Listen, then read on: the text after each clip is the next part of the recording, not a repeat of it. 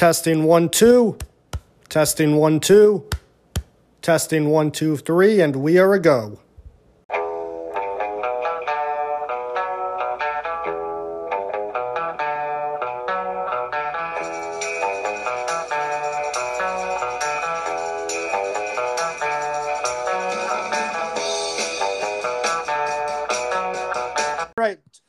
Get started. Welcome to another wonderful episode of the Lonely Heart Sports Podcast. We got a few things to talk about today. Going to talk about some golf, talk some basketball playoffs. We got the Western and Eastern Conference Finals happening.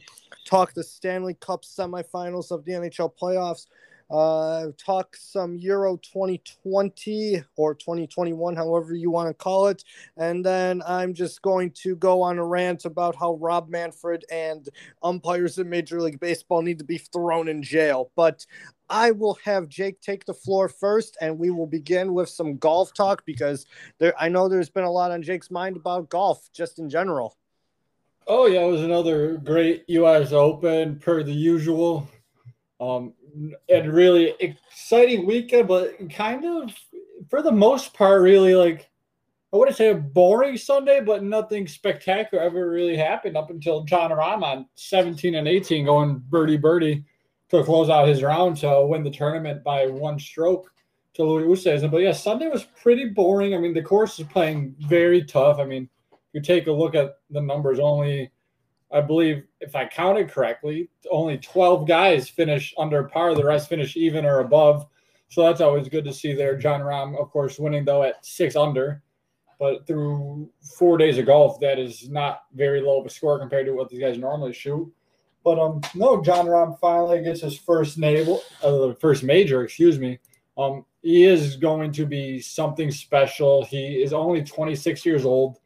Um, I'm pretty sure he has now, well, with this major win, I'm pretty sure he has placed top 10 in eight majors now, eight to 10 majors for himself. Um, so he is going to be something special to watch for in the future. I mean, clearly, we both picked him to win the tournament. Uh, he was a favorite going into the tournament. he just came in and showed why he was phenomenal this whole weekend, just playing perfect golf. Um, and then Louis Oosthuizen, and it just sucks to see for him finishing out Sunday even par to lose the tournament by one stroke because he hit his ball out of bounds on number 17. Um, ends up saving, he making a bogey there. And then he goes and birdies number 18, but he really could have been on in two on 18. That is the one thing that's exciting about Torrey Pines for sure is uh, that 18th hole is very scoreable. It is a reachable par five, so that always brings down tournaments when you see players playing there, how they can come in at the end and probably eagle number 18. So Oosthuizen still had a chance, but he ended up putting his driver in the rough on 18 and just couldn't reach the green in two. So he was he laid up to the fairway and tried to chip in for eagle, but that didn't happen. Ends up chipping to about 10 feet, sinking his birdie putt and losing the tournament by one. Um, it was very I I loved the weekend though. I, I get Sunday wasn't great, but I mean, we saw players like Rory McIlroy kind of have a run in there. I mean, if we talk about Bryson DeChambeau for a second, I mean, making the turn on Sunday, he was leading at he was sitting at minus six actually, and ends up bogeying 11, 12, and 13. And then he takes a quad bogey on 17 that ends up killing him. He finished plus three but it was nice to see Bryson DeChambeau just absolutely fall apart on that back nine because I cannot stand the guy. I don't think a lot of people can, so that was fun to see. But I'm no like per usual uh, with the majors though. You saw uh, big names up top. I mean, you saw Brooks Koepka finish at minus two. Unfortunately, he couldn't do make more of a run there. Could have been his third U.S. Open that he would have won now. Um, but that aside, Rory McIlroy had a great weekend as well, uh, finishing minus one. Kind of fell apart on Sunday. He finished plus two, um, but he was in contention for most of the weekend. I mean, Sunday, you really, for most of the day, up until about probably, uh, it had to be about 12 where most players started falling apart. It looked like there could have been like a six man playoff to finish out the tournament, in my opinion. I mean, everyone was sitting at like minus five minus four. A, a, lot of players were just in that category. And then that back just ended up killing all these players. Yeah, I mean, I'm going to agree with you there on for the most part from what I saw on Sunday because I'm not going to lie, I honestly missed after like I saw Rahm take the lead and go into the clubhouse with the lead, but because I was with my fa- I was with the I was with my family for Father's Day, I ended up missing like the last part, like literally the end of the U.S. Open, and I'm not like I had no idea. Like I my I, and my dad texted me and I got notifications that Jon Rahm won, and obviously like I was happy that Rahm won, but I was wondering like okay, like Louis was close, Louis was close, and and I'm like, okay, what the hell happened? And this is actually the you saying what happened is actually the first time that I actually found, like, literally just found out now because I, you know, I like you know, Rahm won. I'm like, okay, like I just assumed that like Louis just kind of like par par par or whatever. But I didn't know that he went out of bounds on 17 and he ended up bogeying on 17. And then,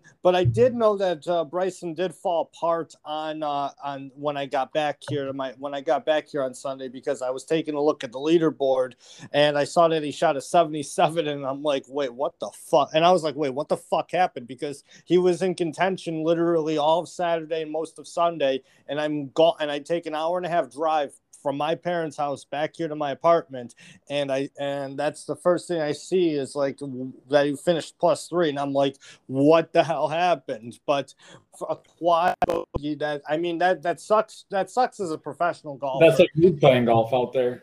Quad bogey is one of my specialties. It's like me too. Actually, although I, uh, it's like me too. Quad bogey. The only thing is, though, I'd have more than one. But um, uh, no, what really got me was seeing that. I'm just like, what? Like I, you know, so it made me like wonder, like what the hell happened. You know, you had a defending U.S. Open champion who in contention to repeat, and then he just completely falls apart and pulls like uh this is for the old timers out there, kind of like a Greg Norman style choke. Uh, and even Louis Oosthuizen kind of pulling like a Greg Norman style choke because Rahm was just, Rahm won in the clubhouse. He just sat in the, he just had to sit in the clubhouse and wait it out and you know maybe hope hope he can win sitting in the clubhouse or or at worst hope for a playoff and like you said from and like you said you know there were a lot of people in contention where you thought maybe a 5 to 6 man playoff could have happened and but I, you, you're, you're kind of right there. I mean, Sunday was kind of boring to see for the most part. It wasn't the excitement that, uh, uh, it obviously wasn't the excitement that the PGA Championship had brought uh, when Phil won a few weeks back in on Kiawah uh, or even like excitement like with the Masters tournament, or just in general, like uh, you know Sunday at Augusta, the you know the atmosphere, and you know it's always like okay, we get to the back nine and there's Amen Corner or whatever. This U.S. Open really didn't add any excitement for me until Rahm kind of just took the lead. But then after that, it's just like, okay, now we got to wait this out. But like I said, I really didn't, I didn't see what had happened after that. I came back and I found, got notifications on my phone and found out that Rahm had won that way. So I was it like, was good for Rahm too because it's his first uh, Father's Day being a new dad. His kid is just a couple months old now. Um, so him getting to win his first major um, at a course that he actually proposed to his wife on um, holding his kid there on Father's Day uh, for your first major. That is something special right there. But um, no, if, if honestly though, if Oosthuizen, uh, if he doesn't go OB on 17, if he goes par birdie, we're looking at a playoff between those two, and maybe things could have shaped up differently. But unfortunately, he tried to play a little draw off the fair, off the tee box, which he typically does, and just pulled a little bit too much, hit the left part of the rough, and just rolled down into the canyon. And it was sad to see for sure, but he could have. He was there for a lot of it. I mean, Oosthuizen always shows up in the majors. Like he has one major under his belt, and he, I believe now this is his seventh major that he has finished in second place in. So he's a guy that always seems to be there, but he just can't seem to figure out a way to get it done. Yeah. Yeah, no, I mean, I do agree with you there. He just can't figure it out to get done anymore. But uh, another name that you mentioned there, and this is a name that like we rarely mentioned or didn't mention at all on our last pod episode when we were talking about the U.S. Open. But uh, Rory McIlroy in contention for the most part. Uh, throughout the U.S. Open was very good to see because you know, uh, obvious, you know, obviously it was 10 years. At, they talked about it. It was 10 years after his victory at Congressional when he won in 2011 there. Uh, and they kept bringing that up. Uh, they kept bringing that up. And, you know, mm-hmm. trying to see like if he can turn back the clock because, you know, it's been 10 years, blah, blah, blah. Seven years since his last major now. Seven years since his last major, yeah. too. It, when when Rory wins golf wins, though. I mean, everyone, when you see McIlroy's name up on that towards the top of the leaderboard, people get excited because he is that Tiger esque name in golf. Yes, and the thing is though is like I really thought like I, when when Rory was like in contention moving up the leaderboard on Saturday because we all know that Saturday tends to be moving day in the majors. You know, that's like Saturday is where the pretenders and the contenders separate themselves. When Rory was finding himself in that position, I thought that he actually had a genuine chance to win on Sunday, and I would have uh, and I would have liked that because you know it has been seven years since Rory last last won a major. I under uh obviously like you know I you know, I'm fine. I like John Rahm. I'm fine that he won, but you know, it would have just continued. it would have been, you know, just kind of, it kind of would have been good to see Rory win another major. I mean, you know, kind of like say, show the golf world that, like, hey, I'm still here. Don't forget about me, kind of like that. Even though, like, we know that Rory is still there. But that was just something good to see there, in my opinion, even though he did only finish minus one. But uh, nonetheless, he had a good performance at the U.S. Open because, like you said, the scores weren't really, you know, low. But then again, what score when our scores at a US Open like really low. They always tend to finish around like where Rahm finished uh, with minus six or most sometimes they don't even get into the minuses. Sometimes, you know, like a plus an even or plus one or plus two will get you a victory, depending on how tough the course is and how the weather plays too. So uh, you know, uh, so honestly, the scores of the final, like how the how it all played out is kind of typical, in my opinion, with how that ended. Yeah, no, the score the score definitely was typical for a U.S. Open. I would have liked to see Jon Rahm or at least the winner closer to that even number, because um, you have seen past U.S. Open winners finish at plus five before. So that would have been fun to see the course play like that. But that's what really separates the great golfers from the all right golfers is when it comes to tournaments like this because that's when in all the majors you get to see the big names at the top of the leaderboard, and it's not just some scrub winning the tournament. I mean, like on the guy that was leading going into the weekend. Um, oh, Richard Bland, the 48 yeah, year old. You, a guy with that name, I'm sorry, but if you have the name Richard Bland, you can't win a major. I mean, your name just has that for you. You have one of the most boring names in golf. Um, Blame the English yeah, he he just he's one of those guys when you saw him at the top of the leaderboard. Me and you were talking about this. He's just a guy that's there, just kind of place holding that for now for who's ever going to win the tournament. You literally asked me who the fuck is Richard Bland. Yeah, I, I, saw him at the top of the league. I'm like, who the fuck is Richard Bland? I see, I wasn't even see. I when you asked me that, I I'm not even like you asked me that like when I was watching like I there was the Euro like there was still Euro coverage on, so I wasn't even watching the U.S. Open. You asked me who the fuck is Richard Bland? I'm like, what is he talking about? So I look it up. I'm like, oh, he's leading the U.S. Open. Okay. Oh shoot, I guess I should put that on and see what's going on. And then I see like that he's the top of the leaderboard. so I'm looking this guy up. So he was ranked like 114th in the world, or and he was like a four. He's like a 48 year old dude from England, and he was top the U.S. Open after Friday. But I mean, like there was no way that that guy was going to win anyways, because like we all said, like we say, like you know, Saturday separates the contenders from the pretenders, and obviously, like he just fell apart. Obviously, uh, finish. Yeah, he shot plus seven on Sunday to finish at plus eight for the tournament. So he actually did better than Phil. he did do better than Phil. You were right. Phil did make the cut, but Phil absolutely just did nothing in the tournament besides making the cut. So good for Phil getting paid, but he finished plus eleven in the tournament and I mean, that's kind of what I expected. I didn't expect Will to have this Cinderella story where he's going to come back and finally get his U.S. Open. I unfortunately do not think Phil has enough left in his tank to complete the career Grand Slam for himself. I, and I could be wrong. I've been wrong plenty times before. Um, But I just yeah, we'll talk about that later. I just think, yeah, I just think he is at the point in his career now where he is probably on the way out and he's going to go into broadcasting. Because I mean, Phil is a great guy to listen to. He's funny. He's got that personality, so he'll be great and uh, he'll be great in the booth. But I know he, he'll go on the Champions Tour and get someone in there as if he doesn't have enough money now. But um, no, another person we saw the supposed number one golfer in the world, who I'm sure that will probably switch now. Dustin Johnson finished the tournament at plus two. Isn't terrible, but I mean, I expected a better showing from Dustin Johnson. I mean, he hasn't really ever since he won that Masters tournament. He's been all right. Uh, he didn't make the cut at the Masters this spring. Um, I don't exactly remember how he did for the PGA Championship. I know it wasn't fantastic, but um, I'm pretty sure after this tournament, Jon going to go up to number one in the world. He In is the my number opinion- one. He is the Oh, number they did one. rank him number one now. Okay, yes, he did. He did take the number one ranking after he did win the U.S. Open.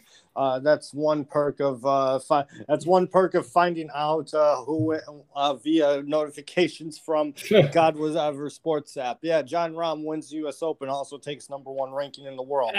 and I am I'm sure if anyone asked Jon Rahm with what happened two weeks ago at the Memorial Tournament from where he got kicked out, if you if you asked Rahm which tournament he would say he would want more, he'll say a million times out of a million he would rather take this U.S. Open win over that win Memorial. So good, for him after just that shitty thing that happened to him. I mean, he was very classy when he was asked about it this weekend, and he was said the PGA handled how they should have. Very classy by him. Um, and also very classy of Phil Mickelson to carry down a chair when Jon Rahm went back to the practice, when we went back to the range, just in case he had to go to a playoff. Phil Mickelson carrying down a chair for Jon Rahm's wife and their baby, and then him sitting there talking to Rahm's wife and watching Jon Rahm warm up just in case he was going to get in the playoff. Oh yeah, Phil was having a good time.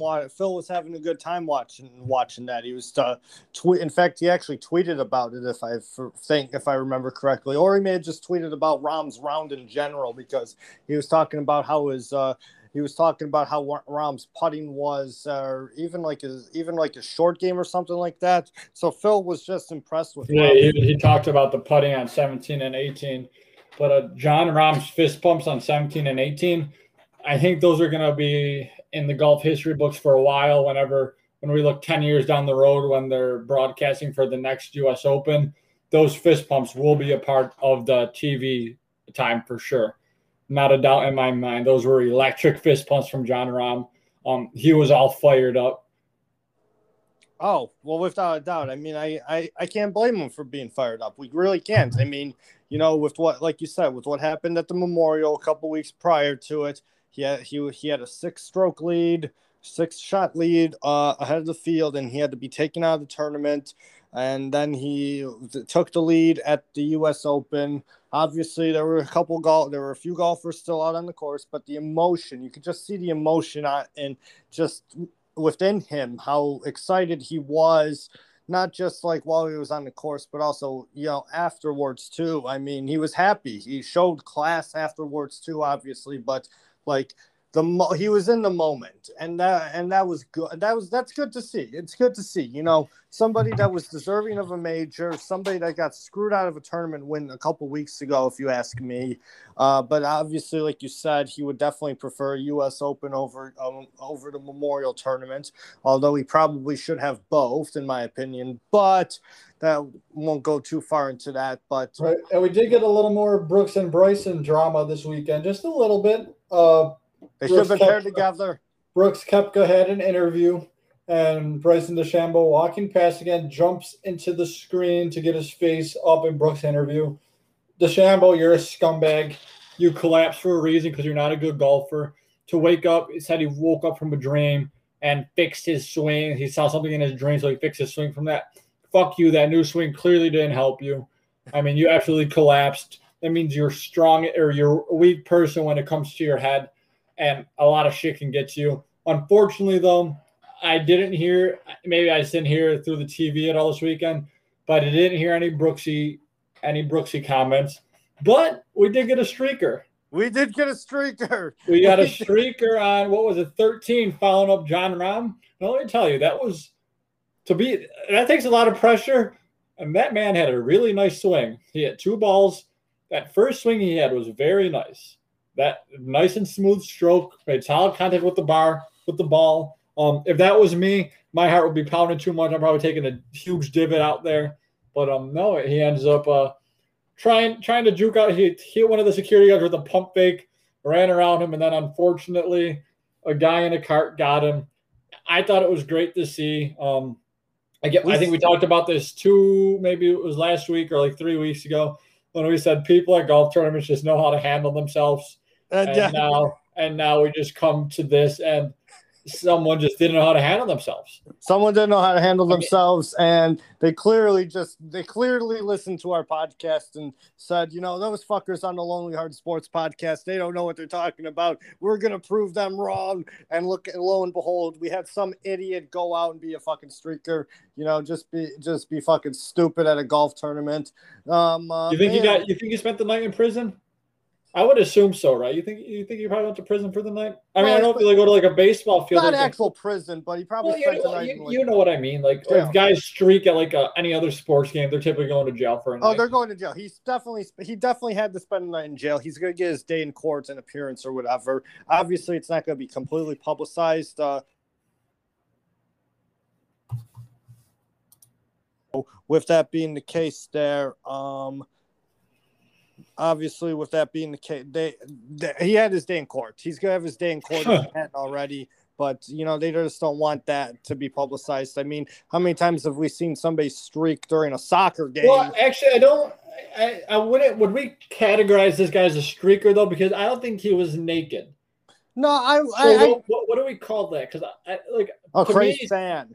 Okay, because to me, I was gonna say like streaking I think you have to be naked in order for it to be streaking. In my yes, opinion. you have to be naked in order for it to be streaking. But the thing is, though, is like he streaked across the he streaked across the course. Uh, Should we just call him a runner then? Just just a runner? Uh, we can call him an idiot. Well, yeah. I mean, nice swing though for an idiot. That was a very nice swing. I, I was impressed when I saw it. But then he left the club. He never even picked up his club. What do you think they did with that? You think he got that back? Because I mean, that that's pretty good money. If that's like from his normal set, if that's like a seven iron you're looking at at least 150 to 200 bucks to replace one of those bad boys. Oh, without a doubt, without a doubt. There, I mean, you know, shit. Well, like I said, he, he was an idiot. He was an idiot for doing what he did. He was an idiot for leaving his clubs. I mean, like you said, he's probably he probably spent a night in jail, getting his day in court for over an appearance. Probably had an appearance ticket. He's and probably he could have ran faster. I think he would have got away. Okay, to be fair though, you, he he got caught by a guy in a car. Well, yeah, but I mean if you want, if you saw the video, just go up. People, if you're listening to the podcast when this goes out, if you didn't see the video, go up and look it up. I'll just U.S. Open streaker. The security guards didn't even care for like the first 40 seconds of that video. They just kind of were standing there and walking and letting the guy do his thing. And no one really took initiative to stop him. They were just kind of walking and they're like, oh, this fucking guy. And just kind of lollygagged over there. Oh yeah, I mean, well, yeah, they didn't care, and then all of a sudden they realized that like, hey, maybe we should do our jobs here. But the but the thing is though is like you said, yeah. Uh, another thing too, I want to say is uh, he's definitely banned from Torrey Pines for life, and he's probably banned from he pro- he has to be banned from all USGA or PGA events for at least a year, in my opinion. Has to be. There's no way that they're going to allow that guy back to any tournament for a while. I I would assume that as well. Um, but I, I just feel like with golf that's kind of harder because how are you gonna have every course to kind of track this guy, you know? Well, I mean they have his photo. Well, yeah, but I mean, if me and you were working security, would me and you be looking at a photo, like the photo every time someone walks in and tries to get into the tournament? Well, I mean, it's, this is very true, but the thing is, though, is like you know, it comes to like you know, the, this is a I, I don't you know I'm gonna go off topic here a little bit. This is kind of like you know when fans at like basketball games or soccer games or or whatever type of environment, mainly basketball and soccer, like a fan is heckling a player for whatever reason or a fan is just causing non doing causing nonsense in the stands or whatever you can you can you have the technology to find to like you know find this guy and you also have the technology to be able to identify them and make sure that they don't come that they can't come back. So I'm pretty sure that golf, like you know, would be able to do the same. Obviously, like it won't it won't be as easy because like obviously you're on a golf course, like you're indoors, but like you still have to go through the same entry and exit points on the golf course no matter on the golf course to get in as a spectator no matter what. Like you have to go through the you have to go through like you know the same entrance that everybody does. You have to get out the same way everybody does. So like you know if they find if they obviously like you know if they're recognized that if that guy's recognized by somebody obviously he'll be escorted. But the thing is too is like you said thousands of people come and go through that golf course like they're not going to be trying to look for them but maybe the technology would be able to help them yeah, you're probably right. I feel like just because there's so many golf courses that they're playing at year round, they're just moving state to state for every tournament, basically. So I was just curious as uh, they were able to do that or not. But, but um, no, good for that idiot. Hopefully, he enjoyed his night in jail hopefully he enjoyed his night in jail too. But I, I do want to give you this part, part of the point too. Let's be honest here. Like, was he actually going to probably attend another golf uh, uh PGA event after the U.S. Open? I mean, I would assume not. I would assume not. Anyways, I mean, the thing is though, is like the only way you attend a event like that, is a, a PGA event, is if like you're in close proximity to the area. Like, I mean, I I'm not going to lie. Like the U.S. Open in Torrey Pines, I'm not going to go all the way out to California. I'm sorry. Right. Like, I, the only course I would probably travel to is Augusta if I was somehow able to one year get tickets to go see the Masters at Augusta. I would. That's what trip I would take, just because how hard those tickets are to come by and how strict Augusta is with everything that they do. Um, that is the course I would travel to. Oh, 100 and 100%. I mean, the only other thing that I would the only other thing that I would even consider as a golf as a golf as a tournament spectator for a major tournament would be to go find a way to get tickets to the Open when it's at St. when it's at St. Andrews, which it will be in 2022, but I, I think those tickets are already sold out. But then again, because of COVID and everything that happened over the past 18 months, tickets could still be available. But those are the only two ways that you right. would see me traveling to a golf to go to a major like that. Um, maybe Pebble, maybe Pebble Beach. Pebble, Pebble Beach. I'll go to Pebble Beach as well for the U.S. Open. Yeah, that would be exciting as well, just because Pebble's one of those historic courses. But um, speaking of courses, though um, to just kind of jump off topic real fast, I think it is cool that Torrey Pines is a municipal golf course, meaning any Joe Schmo can go out there and play there whenever they want. Um, I would assume it's expensive. I've never really looked at the tee times there, like if how much one of those would cost. Actually, I mean, I could look that up right now. Actually, yeah, but um, no, the municipal golf right? course, it's nice. Yeah, um, that's nice to see them shed some light on that, and uh, because the, any of us can go there to play and it's just like we can go play at where the pros are playing. It's not like you can really ever. I mean, you could go play Pebble Beach for like six hundred dollars. You can go play TPC Sawgrass for like six hundred dollars. Um, only way you can play Augusta is if you know a member there. So it's just cool to see that, and kind of like Beth Bethpage Black here in New York. Um, one of those things where you can go in and just get a tee time there. Oh, a hundred percent, a hundred percent. I mean, right now we kind of just stick to the local golf courses, and obviously, given given various reasons as to why. But um, uh, oh, okay, so it does cost though. Um, yeah, so to play to play at Torrey Pines, uh, you need if you're not a resident of San Diego, you need to pay forty five dollars just to book your tee time. Fuck that. And then if you want to play the South Course, which the uh, the Open was just played at. It is two hundred and two dollars on the weekend, and two hundred fifty two dollars. Um, oh wait, Monday through Thursday is two hundred and two dollars. Friday through Sunday is two hundred fifty two dollars. But if you are a resident of San Diego, it is a lot cheaper. All right. So yeah, the only thing is though is like for you and me, like it's easier to like pay the 252 or 202 and not have to move to San Diego. right, right. I mean, that that is one like I, I would pay 202 dollars to play around there. Yeah. Oh, definitely. I mean, it's like one. It's like one of those like once in a lifetime courses where like if you're a golfer and like you want to play these courses, like sometimes it's worth to drop the money, especially since it's not like six hundred dollars like it is to play at Sawgrass, which is just a ridiculous amount. I mean, don't get me wrong, I would pay it, but that's just a ridiculous. Six hundred dollars is definitely ridiculous. I mean, the thing is though, is like the flight to San Diego would definitely cost less than the than the round of golf, but uh, right, uh, right. But but the thing is though is like that's the price that you got. That's the that that yeah like you like you said that's the price we paid to do what we want to do. Um uh hmm, yeah don't don't don't don't tempt me. I may put this down as a bucket list item for my. Actually, you know what? That's a bucket list item. Go to San Diego and golf at Torrey Pines. I think that would be amazing. I would love that. I mean, that'd be a lot of fun.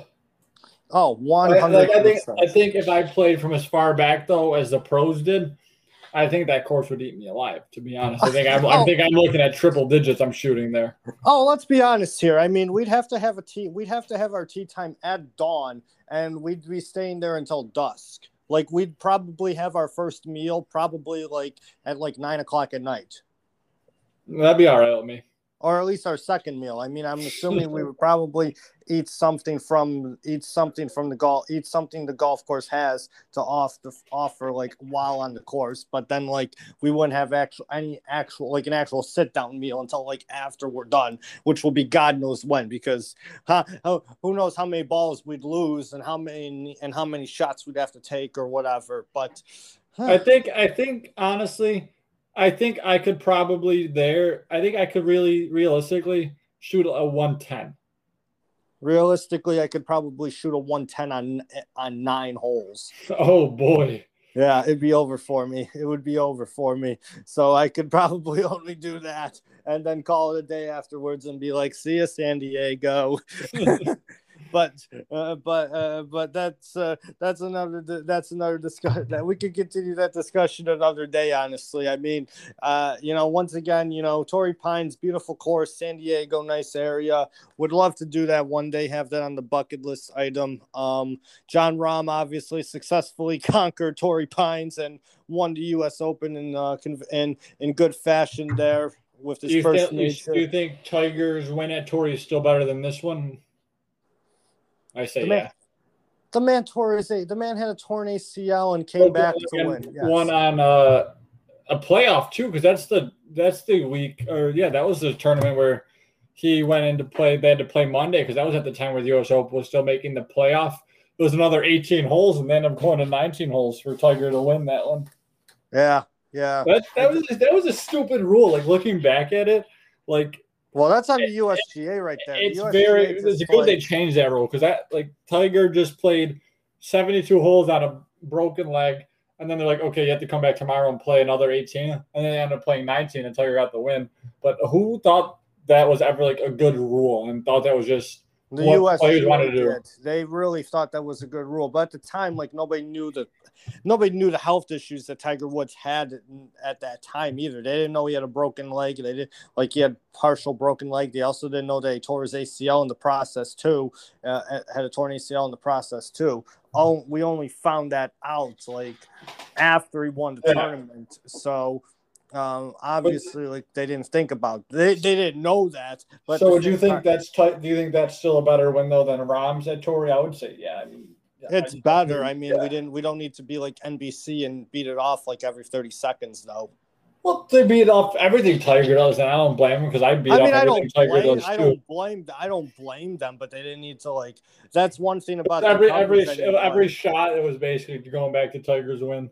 Yeah, in 2008 there. I'm not gonna lie, like it kind of annoyed me a little bit. I'm like, just focus on the golf right now. Like I know that you, I know that like you know, yeah, it was the last time that they were at Torrey. It was the, it was that, it was his last major up until when he won the Masters in 2019. But kind of beating the bush, beating a dead horse about, and that was something that really didn't need to happen, in my honest opinion. But uh, since we're on the topic of golf and we don't have that much to talk about today.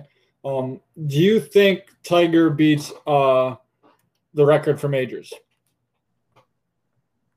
He still has to fully recover from his accident. Well, I, I, I think he'll come back and play golf. I don't think it happens. I don't think don't? it happens. I never, you know, on my honest opinion on the topic of golf, I I didn't think Tiger Woods would ever win a major again until even when he won. Well, actually, I'm not going to lie. Actually, I take that back.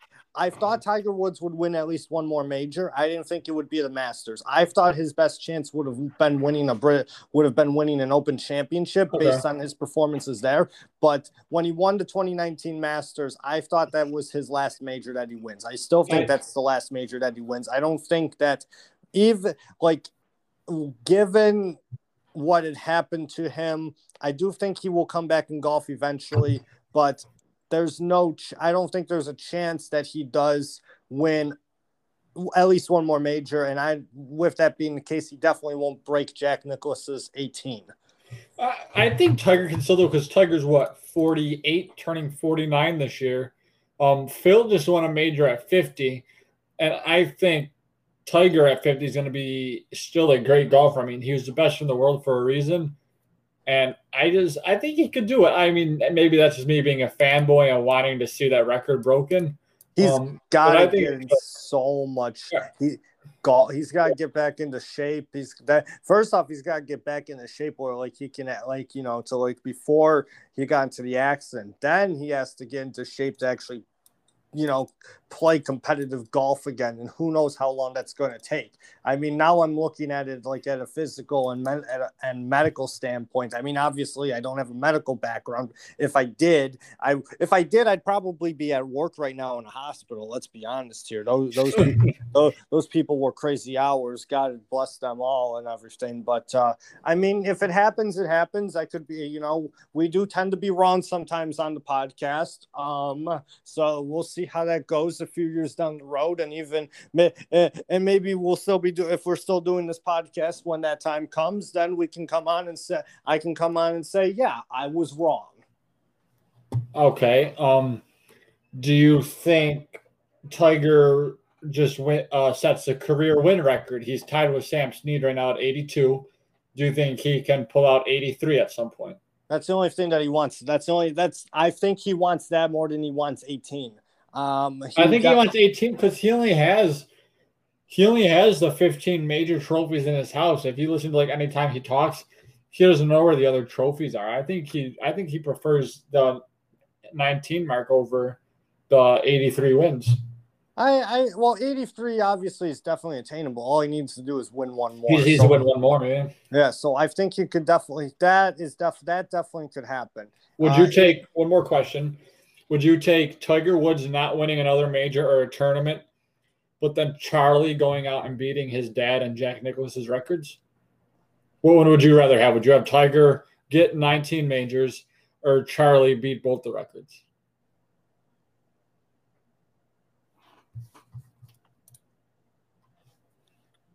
Hmm. I'm thinking here. You, you can smell. I'm sure the podcast listeners can hear the wheels turning in the brain. You know, the hamster, the hamster wheel is going, boys and girls. Don't you worry. On the topic of that, well, my thing is, is we still have some time to uh, see how Charlie Woods uh, eventually come what happened. We still have time to see what will eventually happen with Charlie Woods if and when he turns pro and become gets onto the PGA Tour. Obviously, like you know, Ty, Tiger Woods, if and when he comes back to golf, if he even decides to come back to golf, I mean, like you know, he still he would then obviously have a shot at both eight, 18 and then or even 19 and then 83, obviously. Um, uh, but with Charlie Woods, like he he'd have to come out the gate like he'd have to come out the gate like his father. Honestly, yeah. he'd have to come out the gate like Tiger did, uh, just burst onto the scene uh, the way he did, um, and just have a run. Like he'd have to have a better run than Tiger than his father Tiger did. That like that's I don't know if that could happen. Um, I mean, honestly, like I, you know, actually, I'm gonna say I'll take what I'll take whatever Charlie does. Honestly, the only reason why I say that is because you know, now in terms of golf, we always talk about like we don't talk about you and me, but like they talk about the future of golf, like on the networks, and I understand like there's that's still years to come and whatnot, but like so, seeing something like that 20 30 whatever years down 20 years down the road or whatever because what he's the kid's like 10 11 so obviously like he can hit the tour and he can hit the tour uh and and in a decade or, or even less at this point if he's like 10 11 or 12 he's, or whatever he's 12 now so he can hit the he can hit the tour in a he can he hit, the, hit tour the tour in, in eight years. I mean, eight years. he could really get to tour when he's 18. Yeah he'd have uh, yeah so I, know, I think I think I for me personally, just because I just like to suck Tiger. I don't know, but now I'm thinking too because it'd be cool to see Charlie do that. the- I think I think I'll take Tiger get 19. I, I'm gonna take the Charlie road. I'm gonna take the I'm gonna take the road. I'm gonna take the Charlie road. I'm gonna go uh, down that road with Charlie. Um, I uh, respect it. I respect it. it would be good for the future of golf seeing something like that happen. I mean, obviously, like we don't know what the future of golf holds. Uh, just like Jon Rahm is the future of golf right now. yes, Jon I- Rahm and Collin Morikawa. I think Yes. those are going to be two names we're talking about for a long time to come. Still, There'll definitely be two names when we talk when we get to talk to the about the Olympics as well because they both will be uh, representing their countries. Yeah. representing their countries. But um, uh, Also, we forgot to mention this. Um, just because we don't want to sound any you know political debates here, but Jon Rahm is the first Spaniard to win a major. To Win win the, the US, U.S. Open. Open. I was gonna say I'm pretty I, sure. I, I don't know why, because uh, uh, Sergio Garcia is a Spaniard and he has won a major. Well, also don't forget, like you know, now we're going to go back into the old. now we're going to go back even before we were born. I mean, you know, fans of Sev- Seve Ballesteros and Jose Maria Olazabal will definitely come onto the podcast and call you out. True, true. So, But they're before my time, so they can't blame me. Well, I mean, uh, well, I mean, I, I knew I, they were before my time, and I and even I knew, and I knew that mainly because, like, you know, my dad would talk to me about like all those old timers in golf and whatnot, kind of like all old timers in all sports or whatever. But um, uh, yeah, they would definitely not be happy with that comment you made there. Oh yeah, yeah, Well, I'll tell, I'll tell them we can meet each other and we'll fight each other then. We can we can meet up for a fight with. I'll meet up for a fight with the Spaniard fans. That'll Oh, be all right. I'll, I can handle my own. You can handle your own. Oh God! But yes, Jon Rahm, first Spanish, uh, first Spaniard to win a U.S. Open. Good for him there. Uh, I really have nothing else in terms of going into golf. Honestly, I mean, what what other golf talk do you have, sir? Before we go into our next topic. Um, no, actually, just the Travelers Championship is this weekend. Uh, they tee off tomorrow, Thursday. Oh, actually, a lot of big names at this tournament as well. I think U.S. Yeah, Open. right the U.S. Open. But uh, after some majors, though, the um, big names will sometimes will take a break. But I think most of them that were in the playing in the op- the U.S. Open, I'm pretty sure most of them went and actually are playing in the Travelers Championship, which is taking place at TPC uh, Highlands or whatever in uh, Connecticut. Interesting. Okay, interesting. So another golf. So another uh, uh, another st- another good field for another tournament. So Oh, yeah. hopefully, so hopefully that'll be good there. Travelers next week. But yeah, I mean, uh, that's that. That pretty much like sums up all our golf talk for the most part. Uh, you know, honestly, it's always good to talk golf. Um, uh, it's about, it's always good to talk golf, especially after uh, uh, especially after an exciting major tournament. You know, and just an exciting tournament in general because honestly, golf, honestly, with what's been going on, has been kind of like under the radar. So that's something that you know we kind of like want to get out of under the radar. But uh, I do want to shift our attention now to our typical hockey talk, where we talk about the NHL playoffs. We are in the Stanley Cup semifinals still. Um, Montreal, the Montreal Canadiens are one game away from reaching the Stanley Cup final, as are the Tampa Bay Lightning. The Tampa Bay Lightning and New York Islanders are playing game six right now as we are recording. Um, I do want to focus on that series first a little bit, mainly because that series could be closed out tonight, may go to a game seven. We don't know. Uh, obviously, we will know after we record this uh, we are finished recording this episode what the outcome of game six will ha- will be but what are your thoughts on this series so far all right like Um, so this series, I think, up until game five, has been everything we thought it was going to be. I think everyone thought it was going to be kind of back and forth hockey between these two teams, just based on like kind of the styles of game that they play.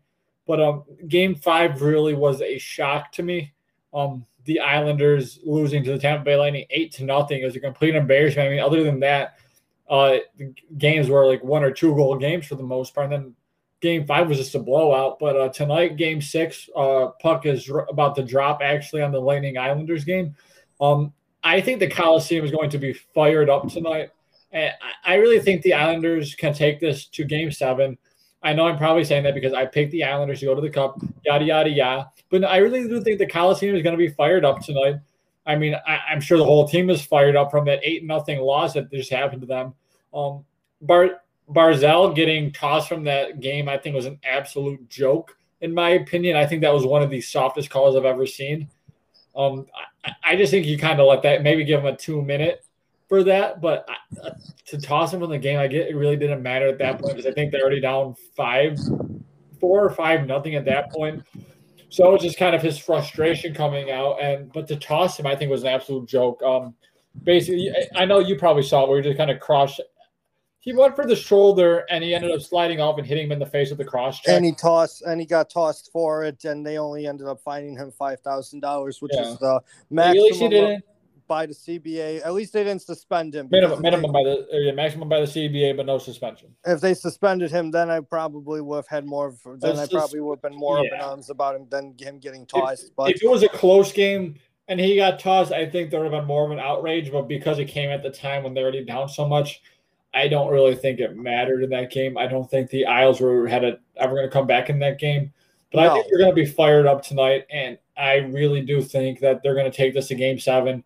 This series is going back to Tampa, and I still think the Isles can pull this one out. I mean, I, I honestly think this season, um, I, I get I was very wrong about the other, the Canadiens and Golden Knights as well. But I think this Stanley Cup is going to be kind of this that Cinderella, two Cinderella teams making it there. I mean, no one thought the Islanders had a chance. Um, no. Um, they're they're making a run at it, and, and no one no one for sure gave the chance. I mean, going off the Islanders series right now, I mean, my thing is is like, well, let's be honest here. I mean, everybody thought one of two team, one of two or three teams were going to win. Everybody either thought Tampa was going to repeat, or whoever came out of the West Division, either Colorado or Vegas, were going to win the cup. And honestly, like I mean, at this point, like a, a, collision course between Tampa and Vegas could still happen. But obviously, the Islanders are still the Islanders are still in it. And like I said, Montreal has a one game lead going into Montreal for Game Six. But the seeing the Islanders get their they got their asses kicked. I could not believe what I had saw. And actually, I'm not going to lie. Like, you know, you don't want to see that. I turned it off after it was four nothing. I said, "Fuck this! The Islanders are done. With this game is over." Yeah. And I actually turned it back on like towards the end. I saw it was eight nothing, and that's when I said to you, "Like, what I, the fuck happened to the Islanders?" I turned it off at six nothing, and my friend kept updating me. But um, the nice thing about that is, um, it's just one loss on the record they don't go like into it like in European soccer when the Champions League, so how they have an aggregate. It's just a loss. They basically the Islanders should look at this game like, okay, we lost game five. Now let's go get six. Don't think of it as a blowout. Just be like, okay, yeah, we okay, we lost the game. Doesn't matter if it's by one goal or eight goals. It's a loss, anyways. It doesn't matter in the standings at this point. So why don't you go be fired up for tonight and go get the dub in the Coliseum for these fans? Uh, if that, that that if I was Trotz or fucking Trotz. Yep, you said yeah. Trotz. Okay, I, I, I, it sounded in my head. I sounded like I fucked that up, so I didn't know what I said, and I was worried for a second. if, I was, if I was Trotz, I would go into that argument tonight and just have this team ready for tonight. Don't have them focus. I'm sure he's probably done this already um, yesterday in the team practice. Just getting these players ready for tonight and not thinking about their eight nothing loss because that's the last thing they need in their mind tonight.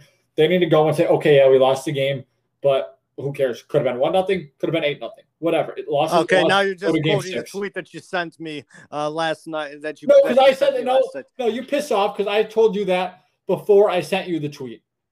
I said that before I even sent you the tweet. So piss off. yeah, fuck don't, off. Don't no, don't don't don't piss me off right now when I'm in a rant. All right. You, don't, get, don't get the juices flowing because I'm fired up now I need these Isles to win this game. But no, that's what I fuck you. You just pissed me off. That was not the. T- I said that before the tweet. People who are listening, I'm not a scam artist who gets my updates from Twitter. Jeremy, piss off. And Isles are going to win Game Six. I don't care what happens. I think they're going to win. I'm calling it right now, four nothing. Four nothing. Okay. Well, I'm gonna have to upload the podcast right after we record then because. well, thankfully, uh, by the time we can get this uploaded, and they'll be in the third period, so we'll kind of have a gauge as to where I'm at in that bet. Exactly. Fair enough. But uh, I, I, am hope I'm not going to make a prediction because the game's gonna, about to start soon. But I would like to see the Isles Isles win because I, I told you I don't want a Tampa Vegas final. I want the how and why did you get here final. I want uh, the Islanders uh, because I want the Islanders mainly because like they're a good team, even though people think that lobster hockey is boring. Barry Trotz mm-hmm. is a very good head coach. He's going to go into the Hall of Fame uh, after he retires from his coaching career. And honestly, I don't want this to be the last game in Nassau Coliseum. I want the barn to have at least four, at least three or three or four more games. However, the seeding have a go. couple more stories for us. Have the Nassau exactly. Coliseum have a couple more stories and memories for us. Exactly. The old barn. I want the old barn to still have a couple stories to tell. Got but, a little uh, left in the tank, and I think the Irish can do it. Yes, but now I do want to change attention and focus to the other series that is going on between the Montreal Canadiens and Vegas Golden Knights, where, like I like we said, Montreal has a three to two series lead over the Vegas Golden Knights and can clinch their spot in the Cup final in the in a cup final for the first time since 1993 uh tomorrow night in Montreal. And honestly yeah we're all shocked I mean, I, I've been on the Habs bandwagon since the playoffs started. I said, you know what? Get Carey Price a fucking cup. I said this. T- I like this team. I like Tyler Toffoli. I like Jesperi Kotkaniemi. I like Brendan Gallagher. I like Patrick Danault, and I love Cole Caufield. Get these, fu- yeah, these bastards can get Carey Price a cup finally, and I think it can still happen.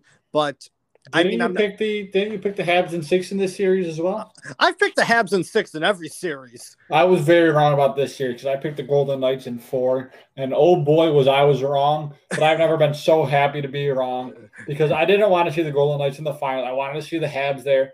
I just didn't think they could do it. But uh, I know this team has looked amazing. I mean, the Canadiens are stupid for not having Cole Caufield in their starting lineup for every single game this playoffs. I mean this kid has been an absolute machine. He's firing on all cylinders. He flies around the ice. And Nick Suzuki actually was drafted by the Vegas Golden Knights uh, 12th overall in uh, the 2018 draft. Yeah, they, yeah. They drafted Suzuki 12th overall in the 2018 draft, and now he is coming back to bite them in the ass because he has looked phenomenal all playoffs. This team is something special that I didn't think they had the special in them. They're I mean, their entire all of their lines are just gelling together. I mean, they're, they're, they're, especially their fourth line. Their fourth line is frustrating Vegas so much it's not even funny. And I mean, part of this is I'm you know as much as Montreal is doing so wonderful in this playoffs. I mean, I'm not like you know I'm going to blame Vegas a little bit because they have looked flat. Mark Stone, their captain, has not shown up, and I don't know what the fuck Peter DeBoer is thinking. But Robin Lehner in Game Four perform has, has performed much better than Marc Andre Fleury in the other four games of this series, mainly because I think Marc Andre Fleury is gassed from I, play, from playing in the previous two rounds. I got to disagree with you there, though. I think he is riding with what got them to the point where they're at now. I, well, I get like I get I get him starting Lehner in game four, but you got to ride with what got you there. That that's where I disagree. Like I think Fleury should have got the start last night, what she did, and he ended up taking the loss for it. So I, I would expect to see Lehner in game six. But I, I think the ball has is just riding with what got him there. Because even Lehner came out in an interview saying, Yeah, I understand my role. I'm gonna be the second goalkeeper because Fleury was the one that got us to where we're at. Yeah. Oh, I mean, like, yeah, Fleury's the one where he got to where he's at. But I mean, I really, I the only reason why I say Fleury should not have started is because I think he's gassed. I li- I really think that Fleury is gassed. I and I mean like you know him and Car- obviously him and Carey both him and Carey Price like obviously they're not in their 20s anymore uh, 20 20s or even early 30s anymore. These are two men in their oh their mid to late 30s who we don't know when they could eventually retire. I mean you know they they bought Carey Price one of these two team one of these two goaltenders could win the cup and then and could eventually at the end of the season say that's it. I'm hanging up i'm hanging up the cleat i'm hanging up the Yeah, the cleats. Fuck. Uh, I'm hanging up the skates and I'm uh, retiring. Uh, uh, you know, obviously Marc Andre Fleury uh, winning three three cups. No, two cups. Uh, they let him go after they won two cups because Matt Murray was their was the goaltender in uh, 17. They uh, let Fleury no no Mar- no Fleury won in 17. I, okay, I well he's a two or three time Stanley Cup winner. Fleury's got three. Yeah, so he was on there in 17, and then they let him go after that. Yeah, so Fleury's already got three cups. He's looking to get a, get a fourth. Obviously, Price is looking to get his first um uh his first cup, but both goaltenders obviously like you know like I said, they're not they're we don't know when they could retire, honestly. And uh, these are two goaltenders that uh, continue to prove a lot, to, to continue to pro- prove a lot of critics wrong, which is what I like to see. I just think that Fleury is more gas than Price, and it kind of shows, actually. I mean, Carey Price has been standing, as well as Montreal has been playing on, on the offensive side of the puck. Carey Price has stood on his head the entire series. He's actually stood on his head the entire playoffs. Like, eh, if Carey Price wasn't in goal, I don't I don't think Montreal gets as far has got got as far as they did. No chance. I mean, Price has really carried the team through playoffs. He has been amazing in every single round so far. And like like me and you said before, like you got to ride the hot goaltender to the cup. And he is playing like a goaltender that wants to win a Stanley Cup right now. I mean, he's a man possessed. You see it all the time. It's whoever has the hot goaltender in playoffs because all these players and teams are too good. It really comes down to your goaltending. Exactly. And honestly, another thing too is like it, with how Montreal is playing, with how Montreal has been in, in, the playoffs, like you just gotta get hot at the right time. That's all it is. I mean, they were. I, I get if this was a normal year, if COVID didn't happen, the Canadiens wouldn't have made the Stanley Cup playoffs. But no. guess what? They did. And guess what? They're riding this fucking hot wave. They're riding the hot goaltender. They got hot at the right time. Everything is going their way right now. And I really think they win this game tomorrow night, going back to Montreal. Yep. They win this game. I think they win this game in Montreal, and I think they're taking in six. And I really do think at this point, with how hot prices, I think they might win the Stanley Cup. They're going to win. I think that they're going to win the cup. Um, so obviously tomorrow is games. Tomorrow is game six at the Bell Center. Um, tomorrow is actually a very significant day in the city of Montreal as a whole. Um, tomorrow is the feast day of St. John the Baptist. And tomorrow is a holiday where they just celebrate John the Baptist. They say it's St. John Baptiste Day, uh, Baptiste. so that is a very significant and cultural holiday in the, in the city of Montreal where they celebrate all day tomorrow is also ironically a full moon too. So so so you were seeing the stars align here honestly with game six in montreal. So i think that montreal will all superstitions aside and everything montreal should montreal will definitely win this game and they will party into the weekend for the most part uh going making their first cup final appearance in 28 years. And quite possibly I you know as much as I I I you know, I do think they will face the Islanders, but if they face the Islanders, even if they face Tampa, they're going to win the cup in my honest opinion. I'm saying Habs in six for tomorrow. They're going to clinch in six. They're going to the cup final, and I think that they're going to take the cup. They're going to win their cup be the first Canadian team to win the Stanley Cup since they did it back in 1993 over the Los Angeles Canes. But um, uh, overall, I've just been enjoying these cu- the Stanley Cup playoffs. Uh, I've enjoyed the Stanley Cup semis for the most part as well. Um, I, you know, honestly, the, uh, the the this year's format has kind of grown on me a little bit because it's going to be weird to see an Eastern, a typical Eastern Conference team take the Campbell Cup, which is the trophy for the Western Conference champion. Yeah, that's weird to say because we haven't had that in a long time. I mean, you got the Prince of Wales in the East now and it, those are just weird names to say because we, you, I mean, when we go to the when we go to the Sabres arena, when we go to first the KeyBank Center now, it is it's changed names so many times since we were born. But you see all the Prince of Wales uh, champions up there. Yeah, that, and so it's just it's weird. It's weird to say. It, it comes yeah. off the tongue weird because so, we're not used so to it. But it's um, going to be weird for next season because like right, if, it's going to go if my because like whoever loses the cup final or even wins the cup final or whatever, like you're going to have like your conference champion banners. Like you can't say Eastern Conference champions or No, Western the- Conference champion. You're going to have Division. we're going to have the Prince of Wales champion and then the Campbell Campbell Bowl champion. It's going like we're going to kind of go back to like the 70s and 80s and even like the early 90s. Like they really didn't change conference names No. based on geography until actually it was 19 after 1993 ironically. Yeah. It was actually after 1993 they changed uh they changed the names of the conference to Eastern and Western. So maybe the stars are aligning for the Montreal Canadiens. I really hope so, but uh, I think the Islanders have a great chance to win this game now because Kucherov just went off the ice and then back into the locker room. Yeah, poor Kucherov. Uh, well, I don't. I 17 over 17 million over the cap So- price out there anyways. They'll piss off. You know how I feel about that. um, but no, um, honestly though, with Kucherov, this playoffs, like, if you get a good Kucherov, he's the best player in the world. But like, he has had some games this postseason where he he just doesn't look like himself, and he looks like the worst player on the ice at points. It's weird with him.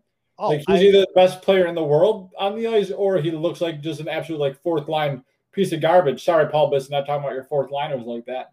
But uh no, like he's been hit or miss this playoffs. Well, at least this series, in my opinion. the Islanders have been finding ways to isolate him because that's what Barry Trotz does. They were able to isolate Charlie Coyle, Charlie Coyle from the of the Boston Bruins uh, in their last series against the Bruins because, well, that's what Trotz's game plan was.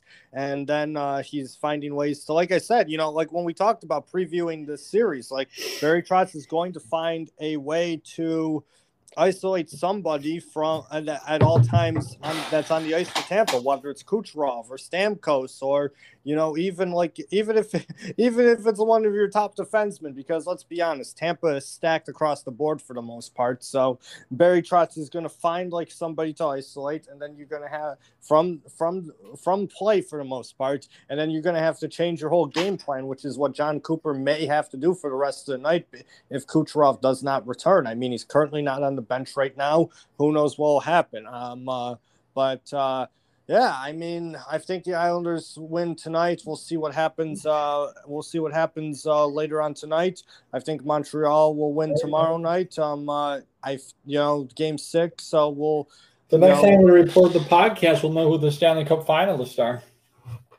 Yeah, exactly. Unlike in basketball, where uh, unlike in basketball, where we'll have to wait God knows how many days until we figure out who will be in the NBA finals because they play like every three days at this point. But that's decided. load management for the players. Shut, shut the fuck up. You're not a tough league. No, you're not a tough league, league's a joke. But I'm gonna go on a rant about uh, declaring war on refs soon. Um, uh, but I have no other talk about hockey there. Um, uh, I do want to. If I if you have nothing else to talk about in terms of the Stanley Cup semis, I do want to shift attention to uh, continuing talk of Euro 2020 or Euro 2021, however you want to call it. The group stage has concluded. Uh, we know what the knockout stage is. We know what the round of 16 looks like for uh, to start the knockout round, which will take start on Saturday. Uh, and obviously, the knockout stages will continue until the final on July 11th. Um, you know, I'll have you start. I'll have you start with your takes. All right. So do you, do you want to just kind of go over the games and how they're being played? Like, just want to go So, Saturday, I- or how do you want to do this? So I, you know, let's let's talk about like who got out of the groups. So in Group A, you had Italy take the group. They they topped their group. The Wales also came out of Group A as well. So then, with that being the case, there, I believe Switzerland came out. Switzerland also came out of Group A too, which is good to see the Swiss. I mean, like they're not a major powerhouse, but they they do have a couple good players. Uh, Xherdan Shaqiri, even though he can't get a start for Liverpool, somehow finds uh, his uh, way into the Swiss national team all the time. But they will be He's still a good player. We just have too much talent at Liverpool for Shaqiri. Yes. He doesn't fit our style of play very well. Yeah. So then Group B, Let's see. Belgium So and that- Denmark. Belgium and Denmark taking Belgium and Denmark. Denmark, the story of the tournament, in my honest opinion, they were Yeah. all but pre- they were all but pretty much out after what had sadly happened to Christian Eriksen. They needed a win against Russia by two or more goals, and they needed Finland to lose to Belgium, and they did it in style. They will be taking on they will be taking on Wales actually uh, in one of the in one of the round of 16 matchups on Saturday. So it is good to see Denmark there. first uh, game Bel- of the knockout. Yes, Belgium will Belgium as group winners had the distinct have the distinction of facing the third place team in Group D, but we'll go more into that uh, when we get to Group D. Group C, Netherlands and Austria. The Netherlands are pretty much all but back. I mean, I still think that the worst manager in the history of the Premier League will find a way to bottle it, but it's good to see the Hey, Dutch in the knockout stages of a tournament. They won all three, and you didn't want to believe me. I told you this team was going to be good, and you just I thought they. I'm you, not. you just you I just you just put them down to wasn't the doubting you. I manager. But Gini, Gini Wijnaldum, as much as it, I wasn't doubting you. I was doubting Frank de Boer. I can't. The man couldn't do any. The man literally couldn't get a goal scored with Crystal Palace. I didn't think he would actually do anything with the Netherlands. Okay, I, But might, I I may or may not have cried a little bit though, seeing how well Gini Wijnaldum is playing this tournament. Um, I Espe- I think he he goes as a Liverpool legend in my opinion, and it's sad to see he will not be with the team next year. you guys call everybody legends in that town, don't you? You piss off. You know, you know he is. He was the reason. He is the sole reason, in my opinion. I want. Okay, my we thing won- is, we like he's. our, we, we got number six, mate. How many do you have? You don't have six. I know you don't have six. Well, I mean, I have six fingers. Uh, I have more than six fingers. Obviously. You know what I you mean? You know what I, I know mean. what you mean. I know. No, my thing is in terms of like legends and cult heroes. Like we can have a conversation about this another day, but I, I mean, I, I think there's a diff, there's a line between legends and cult heroes. I mean, his Well, contribution. You know, yeah, I was just fucking around. Like clearly, he's not going to be a, clearly a legend, but But he's he- a cult hero. But we could have a hero, that's yeah. a that's a legends versus cult heroes can be a discussion for a different pod episode. Probably That like in sounds like a lot of fun. probably like in like after the Euros or even in August when nothing's fucking going on. Because let's be honest, the Who cares are about baseball until it comes to playoff time? To be honest. Well, mean, I I well, I would want to talk baseball. I, well, well, yeah, there's issues with baseball though that I have to bring up as well. Yeah, we're not we're not going to be like first take and only talk about baseball during scandals or bullshit like that. But back on topic, um, so England, I yeah no, so the Netherlands and Austria came out of Group C. Um, the U- Ukraine also came out of Group C as well. Yeah, just with their three points, but because of their goal differential, they end up getting through. Yeah. And then on to Group D, where England, the Czech Republic, and Croatia, all Croatia. all came out of the group stage. England topping their group after beating the Czech Republic by a mere one goal to nil with their great attacking prowess. Don't get me started on that. But uh, oh Croatia God, and- we, we have issues. We do have issues. We do Yeah, have issues. Southgate needs to be gone after He does. He does. We'll talk. We'll, we'll get into that when we actually talk about the matchups. But uh, the Czech Republic uh, and Croatia are also through. Group E, we had Little stunner, little stunner. Group E, Spain and Sweden. I mean, I'm not gonna lie. Like you know, I didn't think Sweden was going to take the number one position. I thought Sweden was going to go through. I didn't think they would take first. I thought Spain would comfortably go through. Fuck, But I thought uh, Poland would have showed up at least for the tournament. I mean, fuck, I picked them to have it be second in this group. They didn't finish in fourth with just one mere draw. well, I mean.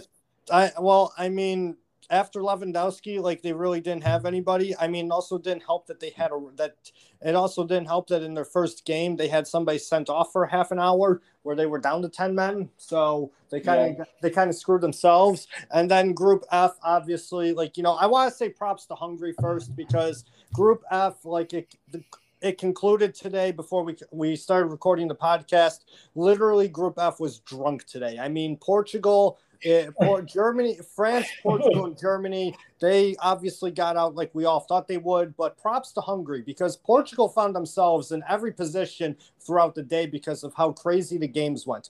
Portugal and France ended up drawing 2-2, and so did Germany and Hungary. But Hungary at one point were winning at were winning on two different occasions in their matchup against Germany, and where they eventually found, where Portugal at some point found themselves out and Germany found themselves in third. So it would have been very it would have been intriguing to say the least to see Hungary in second in that group of death, and then the defending right. European champions out of well, Euro 2020. Props to Hungary though for honestly, like I know I picked them as clearly. I, I, would hope people realize that I picked them to come out of this group as a meme. Um, I hope you all realize that. But props to them for getting two points out of this tournament when I honestly really thought they're gonna have zero. I thought all three of these teams, France. I mean, you have powerhouse Group F was just the powerhouses of the world with France, Germany, and Portugal. And for Hungary to draw two out of their three great games is amazing to me. Oh, without a doubt. I 100% agree with you without a doubt. I mean, I mean for I mean for Hungary to get two points out of two points out of nine in that group is nothing but astonishing. I mean, right?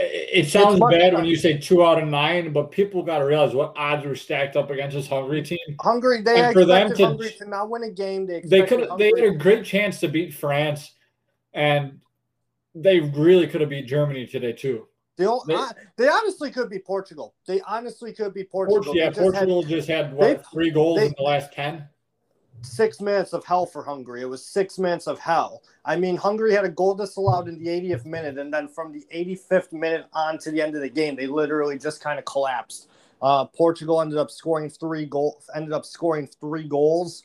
Um, uh, and then France with the uh, equalizer, where Hungary was leading at halftime to shock everybody. And they played really well. I mean, if they actually held on to beat France, who knows? Maybe they would have been in. Who knows? Maybe they'd be in the knockout spot right now because France would have only finished with four points. Yeah, I think if they, I think if they would have no, beat, Fra- yeah, France yeah, I think they would have beat France. I think they would have gotten through on goal differential, or maybe not even sitting in that second spot. That Germany game really hurt them, though. That or no, excuse me, that Portugal game was that only thing that hurt them by giving up the three goals the Portugal game definitely hurt them. Another thing too is like what really hurt. Like I said, the the whole group was drunk. I mean, you had I mean, you had Portugal score four goals in a game, and because and they ended up losing four two only because of you know Portuguese defenders not knowing what what net to put the ball hey, in. Hey, mate, a like I was saying, a goal is a goal. They don't ask count; they ask count many. Okay, you know put, what? Put that on. Put that on your resume. Hey, you know what? You know what? Honestly, I mean, I didn't have let I mean, let's be honest here. I mean, I didn't have Hungary drawing France on my bingo card, and I definitely didn't have own goal leading the tournament for the golden boot race on my bingo card either. I mean, and, and I'm quoting myself there, so you don't call me out on that. I mean, you saw the tweets that I tweeted, you liked the tweets that I tweeted, so so don't say anything there. But I do want er, Portugal's goaltenders need to figure out how to stop shots against their own people. Portugal's defenders need to figure out how not to put no, there, there's hey, they're scoring goals. The goalie needs to figure out how to stop it. Ruben Dias comes down to. form at Man City. He left, his, he left his form at Man City, but no, I want. No, he left. He left his. The only reason he's good at Man City is because they have every other good player in the world around him, in my opinion. Okay. Okay. in enough. my opinion, in my opinion, that that is my non non uh non non articulate me not being an actual sports broadcaster. That is my hot take of the day, right there. That's your hot take of the day, and not just because you hate Manchester City. No, I mean I could hate every Man City player if I want to, but I don't. But I just think he's only good at Man City because he is surrounded by other great talent where he kind of gets hidden. In my so opinion. you think John Stone? So to go off topic here, you think John Stones makes him a better center back yes. than Ruben Dias than John then Ruben Dias makes John Stones a better center back. This is my hot take, and yes. Okay. Might be okay. one of the dumbest takes ever, but yes. Okay, okay. Uh, I mean, John Stones has been playing well for England right now, so maybe your take could be proven to be a point. Wait, but... If John Stones brings it home, then my point will be brought to the forefront, and I'll be correct. There you go. Okay, so I do want to go into the knockouts go through the knockout matches of the round of 16. I want to start the top half, half of the bracket. The top half of the bracket is stacked. You have world number one ranked Belgium taking on defending champions Portugal. You have Italy, who have turned it around under Roberto Mancini on a 30 game unbeaten run in all competitions, which is uh, unheard of for a national team when you really think about it. Because uh, when you really think about it, they're taking on David Alaba led Austria. World Cup winners France are taking on Switzerland, and World Cup finalists are taking on former European champions and World Cup champion and World Cup winners Spain. And that's just the top half of the bracket right there. I mean, that right. is. Go ahead.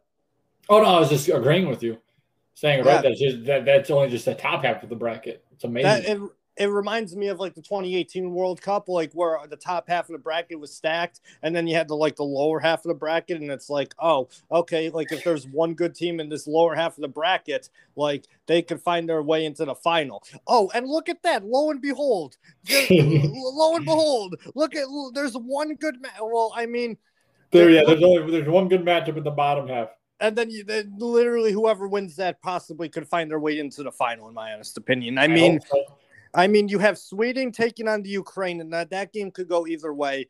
But then, like, if for it to come home, you have they, to. Face- it's like their walk to the World Cup final almost, where you kind of just had to play no one. Well, they're, they're playing. I get their England playing Germany in the first round, but I don't think.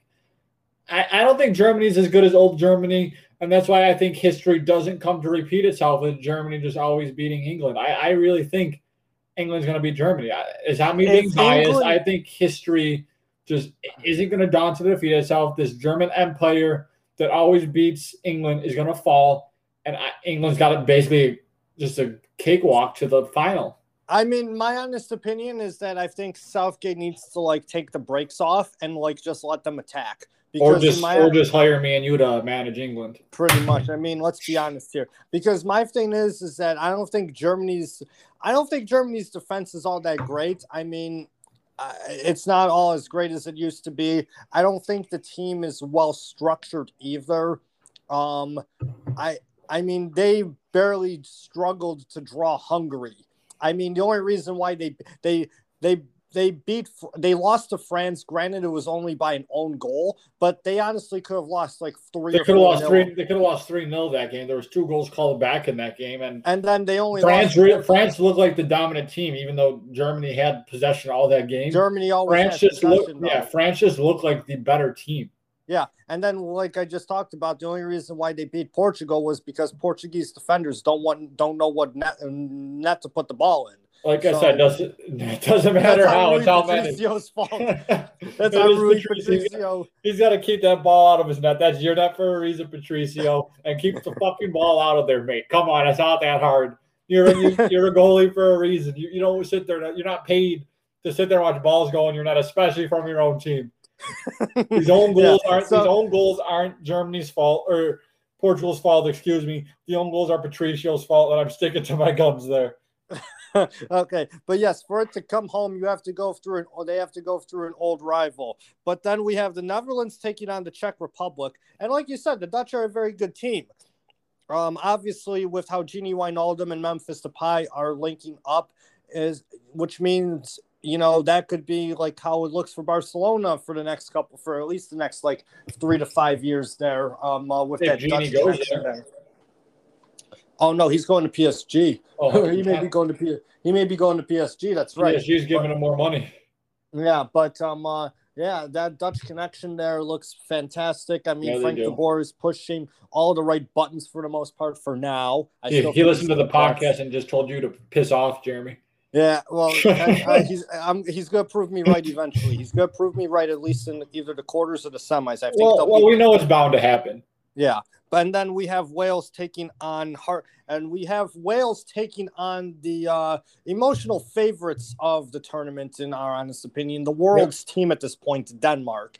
Um, uh, Wales, obviously led by Gareth Bale and Aaron Ramsey uh, will be taking on Denmark, who are pretty much just inspired by Christian Eriksen coming out of the hospital, and they're inspired by everybody that like has come to support the, their nation and their national team uh, due to what is ha- due to what happened, obviously a few days ago. So, I mean.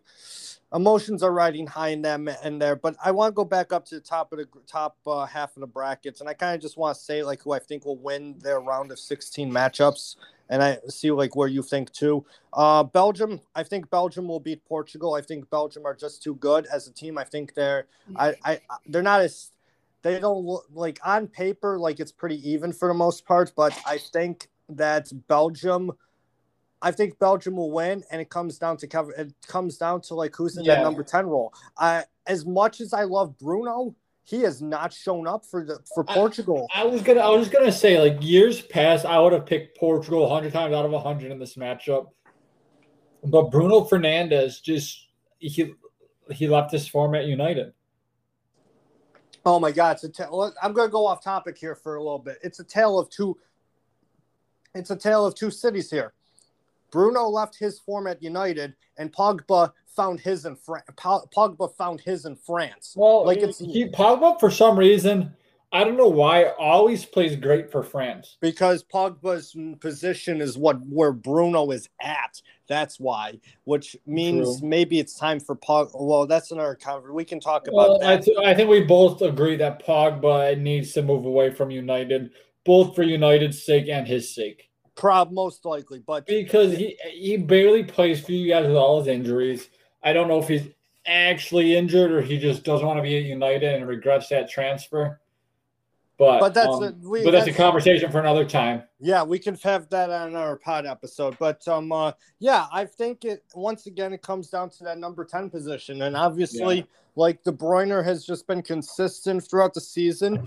Um, amazing in this tournament let's be honest here. I mean, if it wasn't for him getting like, you know, the facial injury in the Champions League final, maybe Man City would have actually won that, right. won the won the Champions League. I, mean, I think, I think as well, if he wasn't stuck at the center mini position, I think he is the best player in the world. Like I think people would pick him over Messi, in my opinion. Oh, 100%. I think, I think he is probably the most dominant center midi to ever play the game and just uh, in the way he can control games for both club and country. Uh, he just makes a hell of a difference.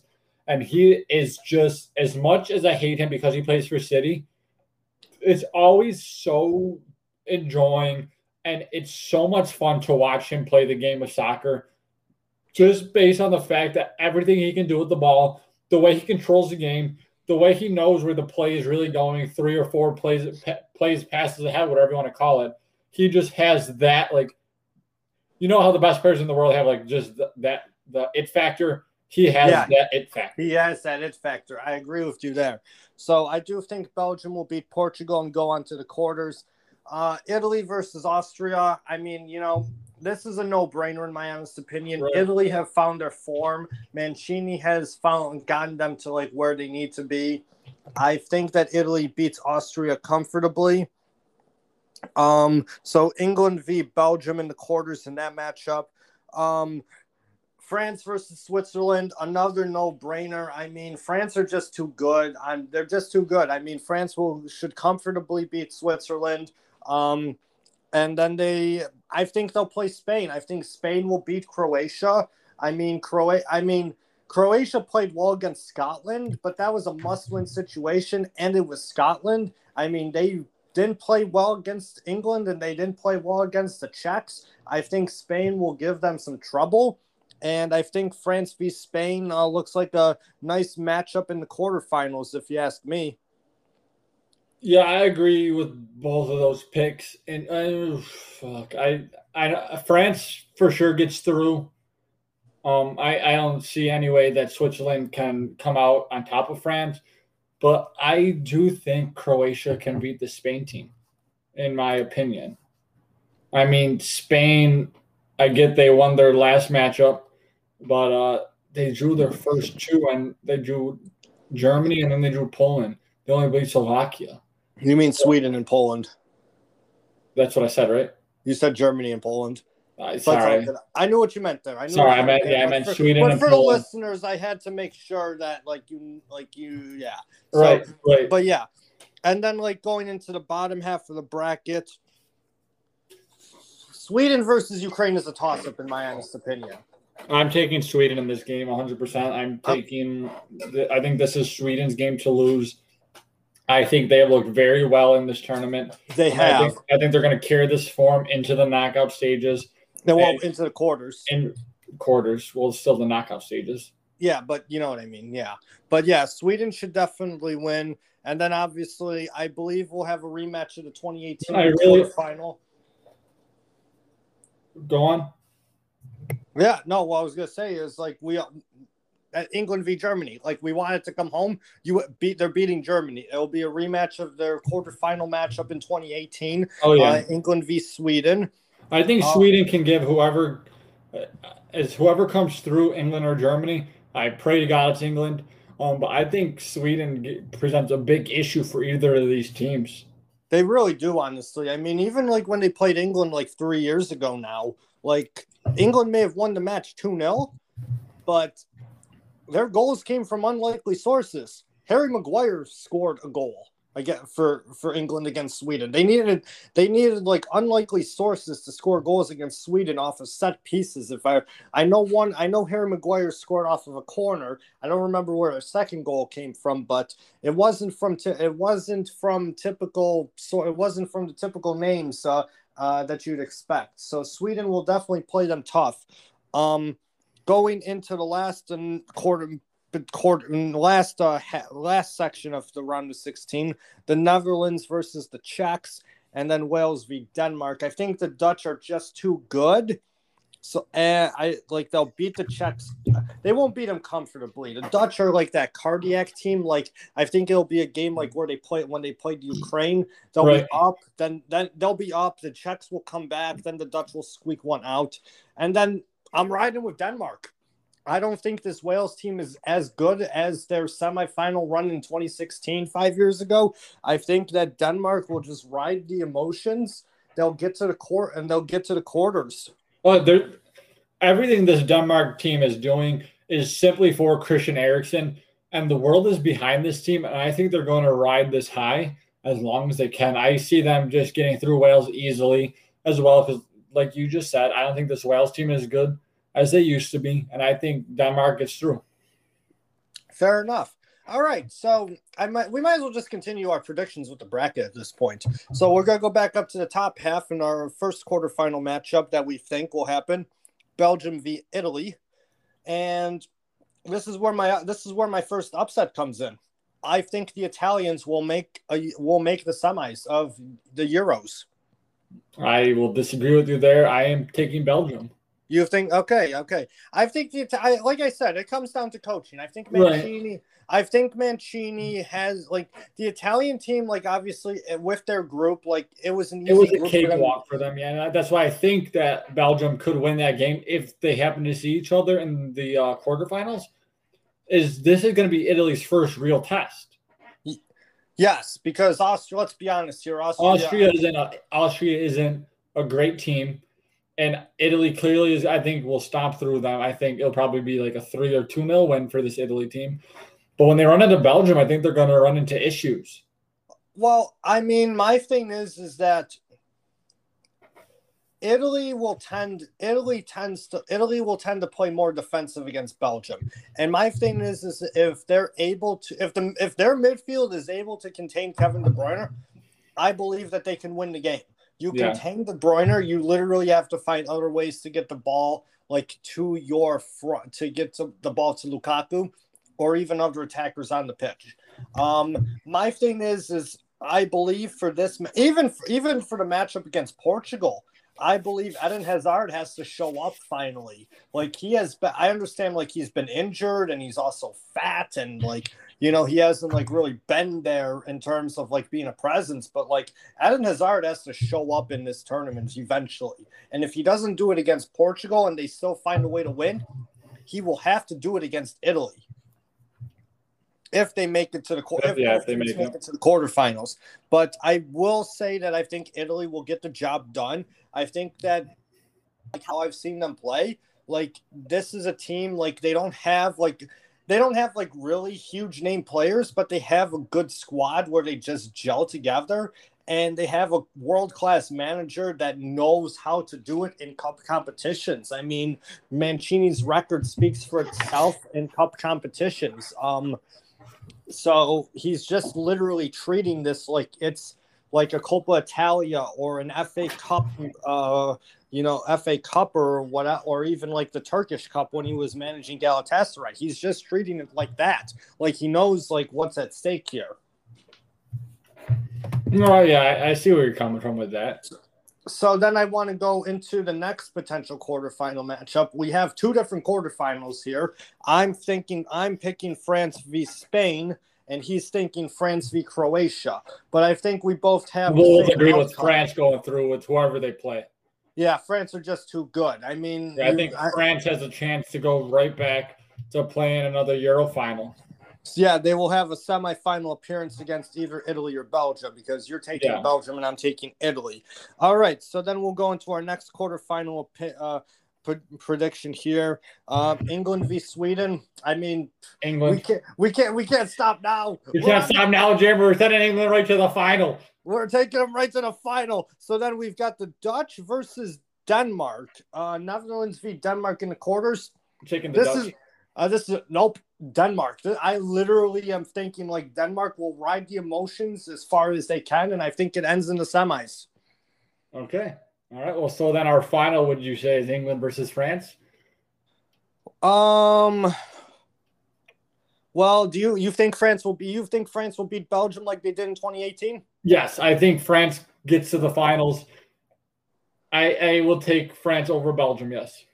I will take France over Italy. Um, I think France gets revenge uh, for 2006. I think France will win on penalties, though. I think the Italians will play for 120 minutes against them and eventually lose on PKs.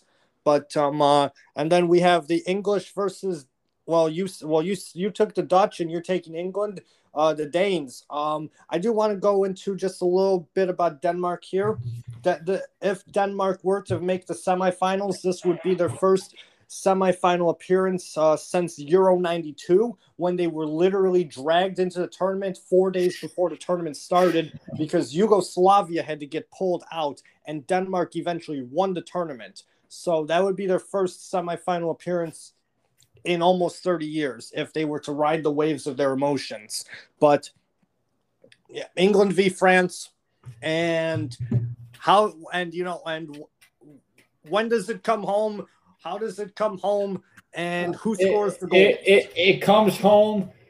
It, it comes home with the 94th minute winner from none other than Jack Grealish.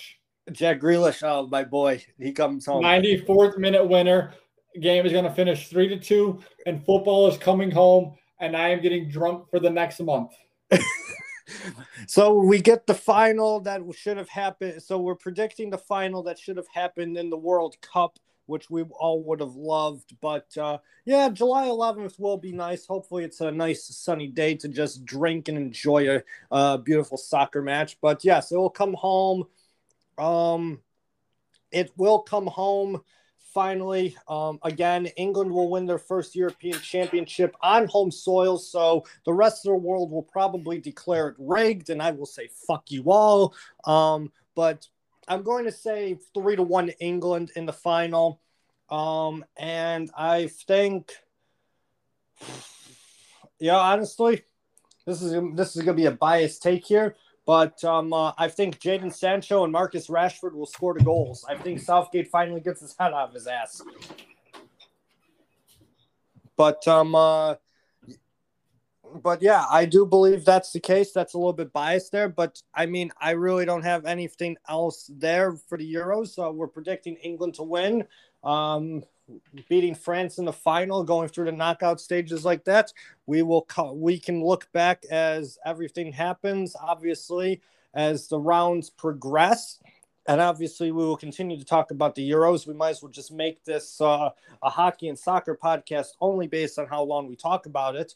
But uh, I do want to just quickly go into a little rant about baseball before I conclude the podcast. Um, so, Major League Baseball, in their infinite wisdom, have decided to implement a rule in the middle of the season where pitchers could get ejected from the game and suspended for 10 days if they were found to have illegal substances on them. And not just on their hands or whatever like on their caps on their on any part of their body on their belts or whatever.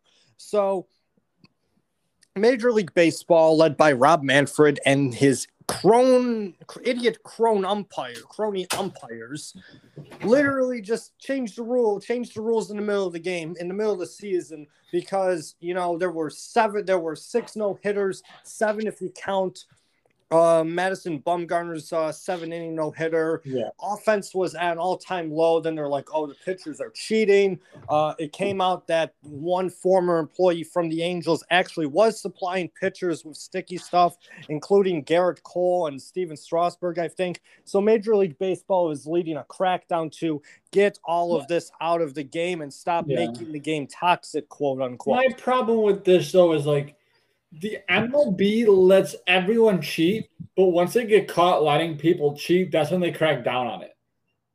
That, that There's is- no integrity in baseball. No, that, that's where my problem is. The MLB doesn't want to look stupid. So what was a couple years ago? Um, they had juiced the balls up, and then people were hitting too many home runs, so the pitchers were complaining. So they d- make the balls back to normal. They when changed go the balls. to- they actually made them. They Yeah. actually went. They actually changed them not back to normal, but they went to a different style. They changed it just a little Yeah, and bit. then now now we're seeing the pitchers be more dominant. So now I was on, oh, it's because the pitchers are using sticky stuff. Well, the, clearly the pitchers were going to have to do something, um, because the the players are hitting so many home runs. So the, Yeah. the pitchers had to go. If I honestly, right now, if I was a batter in the MLB, this is the perfect time to go cork your bat. No one's looking at the batters right now. People want home runs. They're looking at the pitcher. So if I'm a batter right now, fuck it, cork your bat. You might as well. Everyone else Well, cheats. really It's just a matter of the fact is, but I'm with you though. Like the it's stupid that now like the MLB is cracking down on it because they've been like their eyes have been brought to it and all this and that, which is stupid. But so they're like, all right, we can't look stupid, so we know what's going on. So let's just check people. No, we're going to check people in the middle of the games. Fucking what Strasburg got checked three times, right? Oh, don't give me. Okay, uh, Scherzer.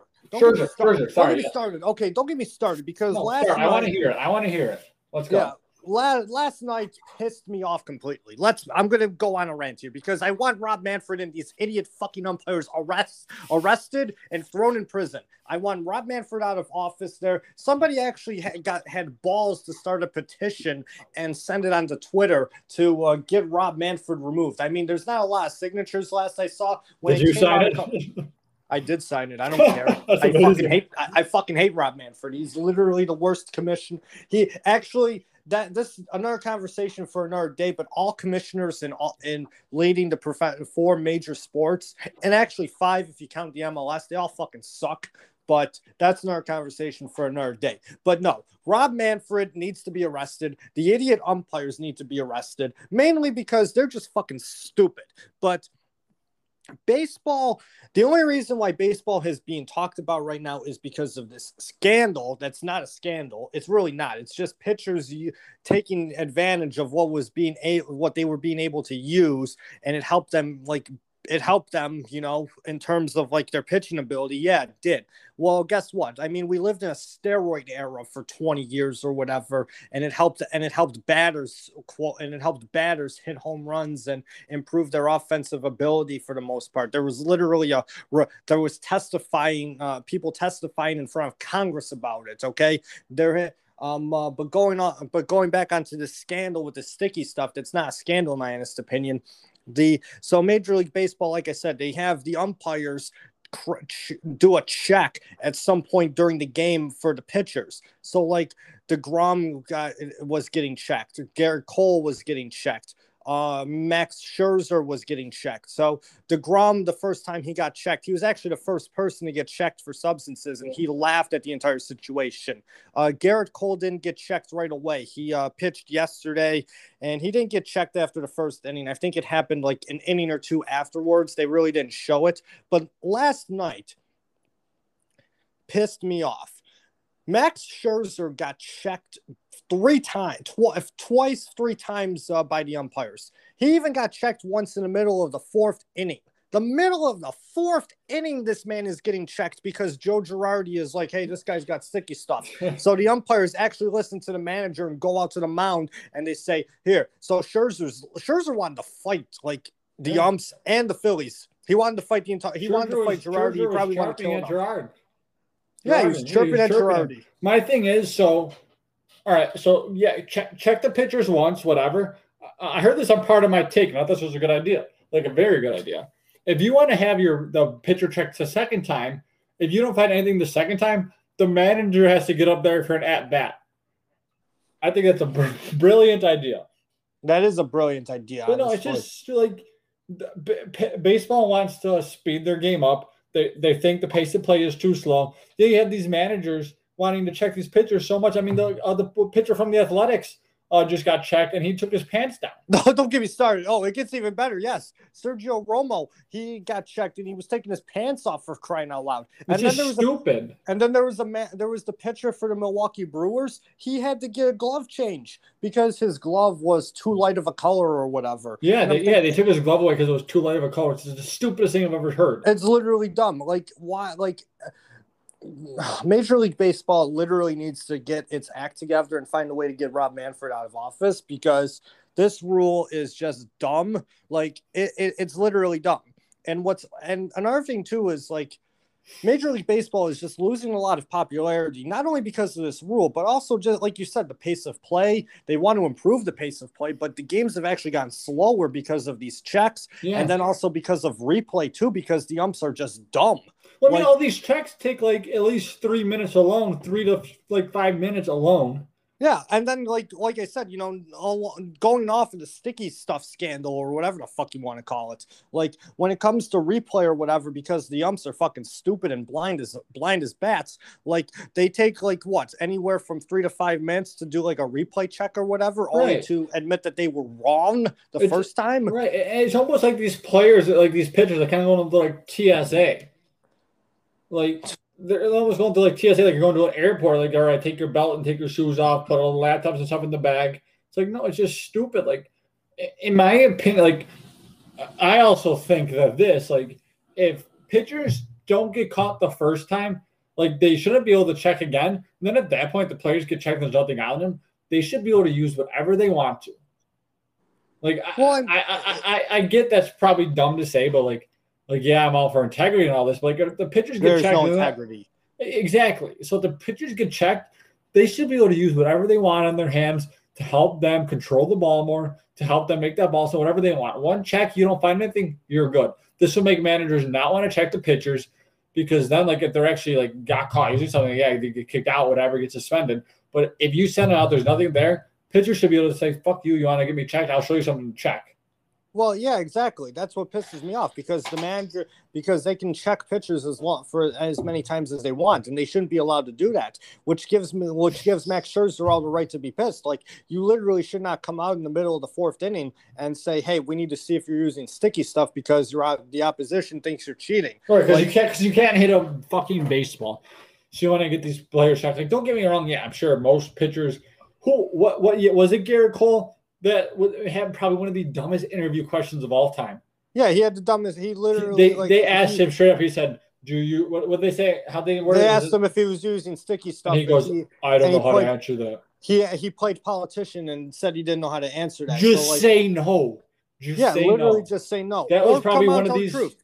Right. Come on, tell the truth. I don't care. I mean, I think no that was just the worst answer you could have had. Do you Like, either say yes or no. Don't say I don't know how to answer that because then that makes you look bad. If you came out and said yeah, I'd use it. He made himself look bad. I Right. mean, He would like, look. He would looked better saying yeah, he uses it. But yes, every other pitcher probably using the MLB because most of them probably do. Yeah. All right.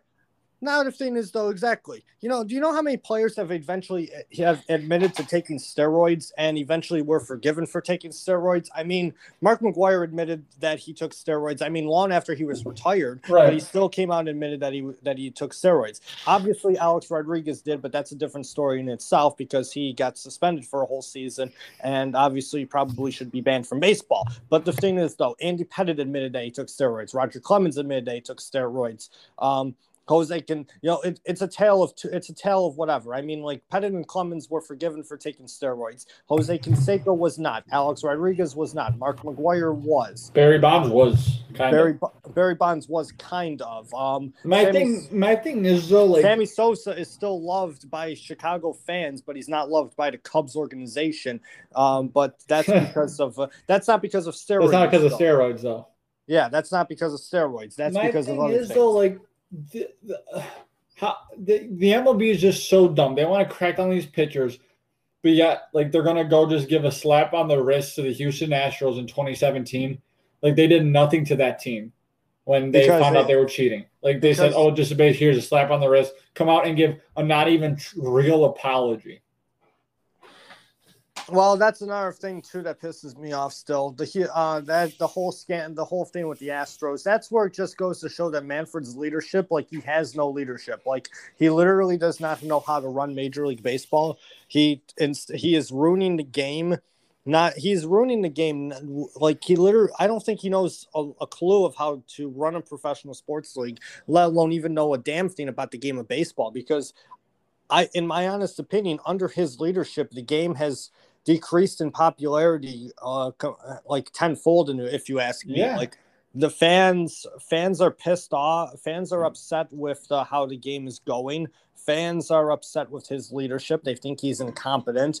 Um fans are upset just based on how the game has degressed instead of progr- uh, progressed over the years um, because of replay because umps are blind and stupid. Uh, now they have all these scandals, whether it's the sticky stuff with the pitchers or the Houston Astros, or even uh, like 10 other teams in the league were using video surveillance to cheat or whatever, because like it came out that like a, like apparently like at least like 10 more did or whatever. You had the Red Sox uh, uh, do they did it in 2018. The Yankees were accused of doing it twice. The Rockies, the Rockies of all teams were accused of doing it back like in 2018 or 20 whatever, like when they had 92 wins, which actually may actually be the only case of like actual cheating there because they just suck.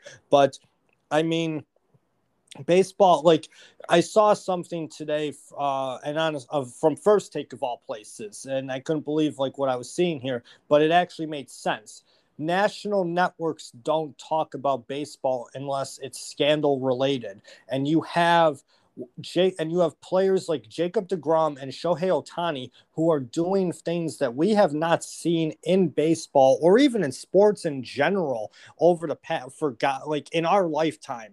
And even like people older than us, they haven't seen anything like that in years, especially with what Ohtani is doing. He's he's up there for the major league for the uh, league lead in home runs and he's one of the top pitchers and he's just one of the top players in baseball right now and potentially could be in an MVP discussion. And the same thing with Jacob DeGrom. He literally he has an ERA under 1. He has like a 0.56 ERA or something like that. Yeah, only problem and- is he's always injured. Well, the problem with him is that the Mets don't help him on offense. But um, uh, I think we talked about that there. But DeGrom is just having an, a historical season uh, where he's had more RBIs than he's given up walks. He has six RBIs and has only given up four walks or Mhm. something like that. And we're not talking about the greatness of Jacob DeGrom or the greatness of Shohei Ohtani or even like how Vlad Guerrero Jr. is having an MVP caliber like season where he's actually not only in the hunt for MVP, he's also in the hunt for the triple crown. But uh, nobody knows that because nobody's talking Because no one about it talks about it. Yeah. nobody nobody talks about it and it's and i blame the networks for this because the national networks don't talk about it. So fuck you espn and fuck you uh, fox sports for not talking about it. We don't care about what lebron james is doing because he's not in the fucking playoffs. So piss off with that. But uh but it literally upsets me when they don't talk about when this stuff doesn't get talked about um you have like it's only talked about on a local basis like or even like the only people that are actually promoting anything baseball related are the barstool people whether it's eric hubbs uh, or jared carrabis or dallas braden or whoever is. Do you listen to the Starting Nine podcast actually? The starting nine podcast is actually oh i wasn't even going to go into start like yeah those are the starting nine guy well Yeah. Carrabis and braden are. They do a wonderful job. They interview many people for baseball. They promote heavily. Uh Carrabis is always tweeting highlights of what's going on. Obviously never yankee stuff because he's more anti-yankee than pro boston Well, but you got Tibbs. Yeah, well, yeah, we've got Hubbs for that there. Uh, but even like you know, uh, Jomboy Media, uh, Jomboy Media with talking talking baseball and uh, talking Yanks and those Yeah. uh, podcasts and whatever. They're they're literally like our sources for baseball at this point, which I mean is Well, great to me, to me, baseball is kind of getting to the point where golf has been at for years, where like just no one really ever talked about it, and like the, the base like golf for years didn't know how to like uh, present their sport to people, and it was always just a struggle for them. Now golf, now golf is a bigger talk than baseball is. Whereas Yeah. baseball used to be a big thing, and now it's just not talked about as much. So it's making people fall out of the love with the game because it is hard to to follow so many teams throughout such a long season. Oh, I mean, I agree with you there. But the thing is, though, is like if you actually love the sport, you will. Like if you're, But like I'm not saying you're like they're not getting the young generation to love the sport. Is where golf was at for a while. That's where I'm comparing the two. no, Is they're not going to bring a new love to the game where You're, it- it's not being promoted. yeah, enough. it's not being promoted good enough to where it you- should be. And like I said, you have like people like the Starting Nine podcast or even like the Short Porch podcast for Barstool Sports. And then you've got Jomboy Media. They're doing their job, but they can only cover so much. They cover social media. They're not in actual media. Like that's up to the national networks to actually talk about Yeah. like what DeGrom and Ohtani and Vlad and Vladdy are doing, but they choose not to. They continue to talk beat the dead horse about what's going on in basketball that uh, or even the NFL. We're not even in football season and they're talking about like what's going to happen for uh, OTAs and minicamp. And I'm sorry, I don't give a fuck. I, it's June, it's baseball season. Like it's the Euros right now. There's actually sports going on right now that I don't that I don't care about football. I'm not going to lie. And then they beat the dead horse about basketball. I had Sports Center on uh no, I had Sports Center. that Sports Center. That's all they love to talk about every season though, is just basketball. Yeah, and it- and it's I, and it just it, it it annoys me. I'm not gonna lie. Like they just show the same highlights all over and over again, and it's like, no, you don't need to do this. Right, we don't Like- need to see six different like Sports Center channels talking about the same thing over and over again, where all the guys are having the same takes. Exactly. The the takes are just outlandish and repetitive, and we don't and and, and we don't care honestly. And Right. and again and again, it also comes down to like the social media channels, like um uh because and it comes down to the social channels too, because the ESPN social channel has just become uh, ridiculous, and so is the Sports Center's Instagram channel. Instagram channel, like that channel, has actually become stupid if you ask me with some of their posts. And then House of Highlights, all they do is post like ridiculous things too. It's almost like as if I'm watching like it's almost as if I'm watching TikTok for the most part now. Right, is Like- that when you when you get when you see those people post on Instagram, it's typically not if it's not about basketball or football, you're getting just videos other people send in. You're never getting any baseball highlights unless you like follow MLB or like actually people who like to talk about it. You don't get the big media networks talking about that stuff. No, you don't, and it's kind of it's sad and pathetic. Honestly, it's almost as if like the mainstream media just wants us to focus on two on two leagues. And I'm sorry, Right? They're not talking about my Mets leading the NL East right now. At least one New York team is doing good right now. At least one New York team is doing good. In fact, actually, let me check. You know, as we're recording, let me check. I have the hockey on. Oh no, yeah, Tampa Bay's down one no- or Tampa Bay's up one nothing right now. The Yankees are tied right now. They fucking tied it. All right, they're gonna blow it again, anyways. They're gonna blow it like you did last night. So it's a whatever. But uh, you know that that's my rant. That's my rant about the idiot umps and Manfred and how the game is being ruined because of replay and the umps don't know what the strike zone is and the sticky stuff and it just annoys me about the scandal talk. Like actually talk about the game other than scandals. no, uh, just to go back on the umps, their strike zone this year has been horrendous. Oh, the umps There are is blind. there there has been like I've seen bad calls before. Like yeah, they're they're gonna happen, but this year it's just been like more noticeable and like it's been more Oh like again been last- just so many bad calls here. Where in years past, maybe you get like maybe like one or two a game. This year is like every single. Gerrit Cole game. literally had a pitch like thrown, like literally a pitch like right down the middle, and they called it a ball. And I'm Yeah. like, what? That was last night. And I'm like, what? And then CB Bucknor a few days ago called a ball like a ball like so far high, like he called it a strike, and I'm like, are you fucking blind? Like it just upset me. And, Like it literally that this is literally like how baseball is going to get ruined. It's going to get ruined from within. Like the umpires are just going to do like, they the umpires like they just need to be trained better. They need new umpires. They like get rid of the old guard in terms of that. Get rid, change some of the rules and go back to like get you know just get get away from like what's ruining the game. But I mean, it, it just kills me. And I like I said, I can go on forever about this, but uh, we uh, we do sad I, as much we we criticize basketball, but I do need to talk a little. I I- don't want to go too much into it. I just want to talk about it quickly. The Eastern Conference Finals are coming, um, and uh, you know, once again, this podcast with its wonderful takes, uh, the Sixers are no longer in it. Uh, sorry, buddy, you were wrong. But- Well, in my opinion, I didn't pick them to win the. I didn't pick them to win the finals. I picked the Utah Jazz to win the finals. I both did, I, teams are I did. I did pick two teams to play in the finals that aren't even going to be in the finals.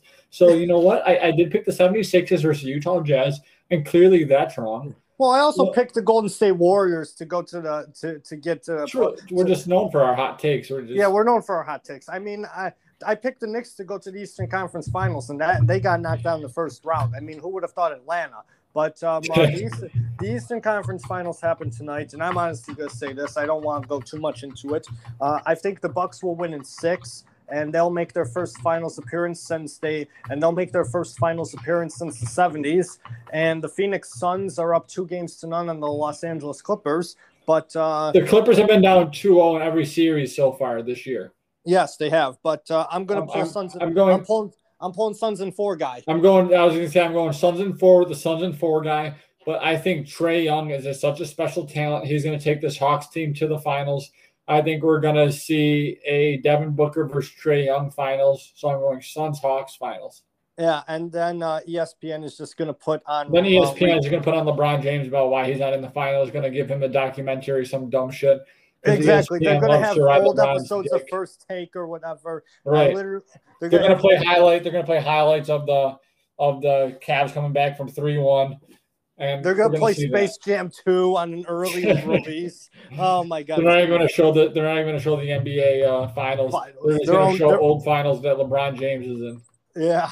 Oh my god, that would suck. That would honestly suck. Oh god, but uh, yeah, no, that would honestly suck. That would be terrible. But um, uh, I, you know, uh, we had a, this was actually probably one of our longest uh, pod episodes. Actually, oh Um, yeah, we, we, we talked a lot today. we did talk a lot today, but you know, always that's a good right. podcast. Right. But that's all right. Always a good podcast. I have no final thoughts. Um, uh, we had some good talk about golf. Uh, we talked about hockey. We predicted where who, uh, we predicted the knockouts for the Euros. Uh, I had my nice little rant about baseball, uh, and we talked a little bit of basketball, even though we kind of shit talked it there before that. But uh, I have no final thoughts. Do you have any final thoughts, Um, sir? just one final thought, since you forgot to say it last week, and this is the first podcast you forgot it on. Uh, people keep on rocking in the free world. Oh yes, people keep on rocking in the free world. But yes, um, uh, yeah, that concludes another wonderful episode of the po- of the Lonely Heart Sports podcast. You can follow us on Instagram and at Twitter. On Inst- you can follow us on Instagram at Lonely Heart Sports Podcast. You can follow us on Twitter at Lonely Heart Pod. Uh, you can listen to and subscribe to us on either Apple Podcasts, Spotify, or wherever you get your podcasts. Uh, and once again, you know, like you know, like Jake said, keep on rocking into the free world, and don't forget that it's coming home, boys. It's coming home.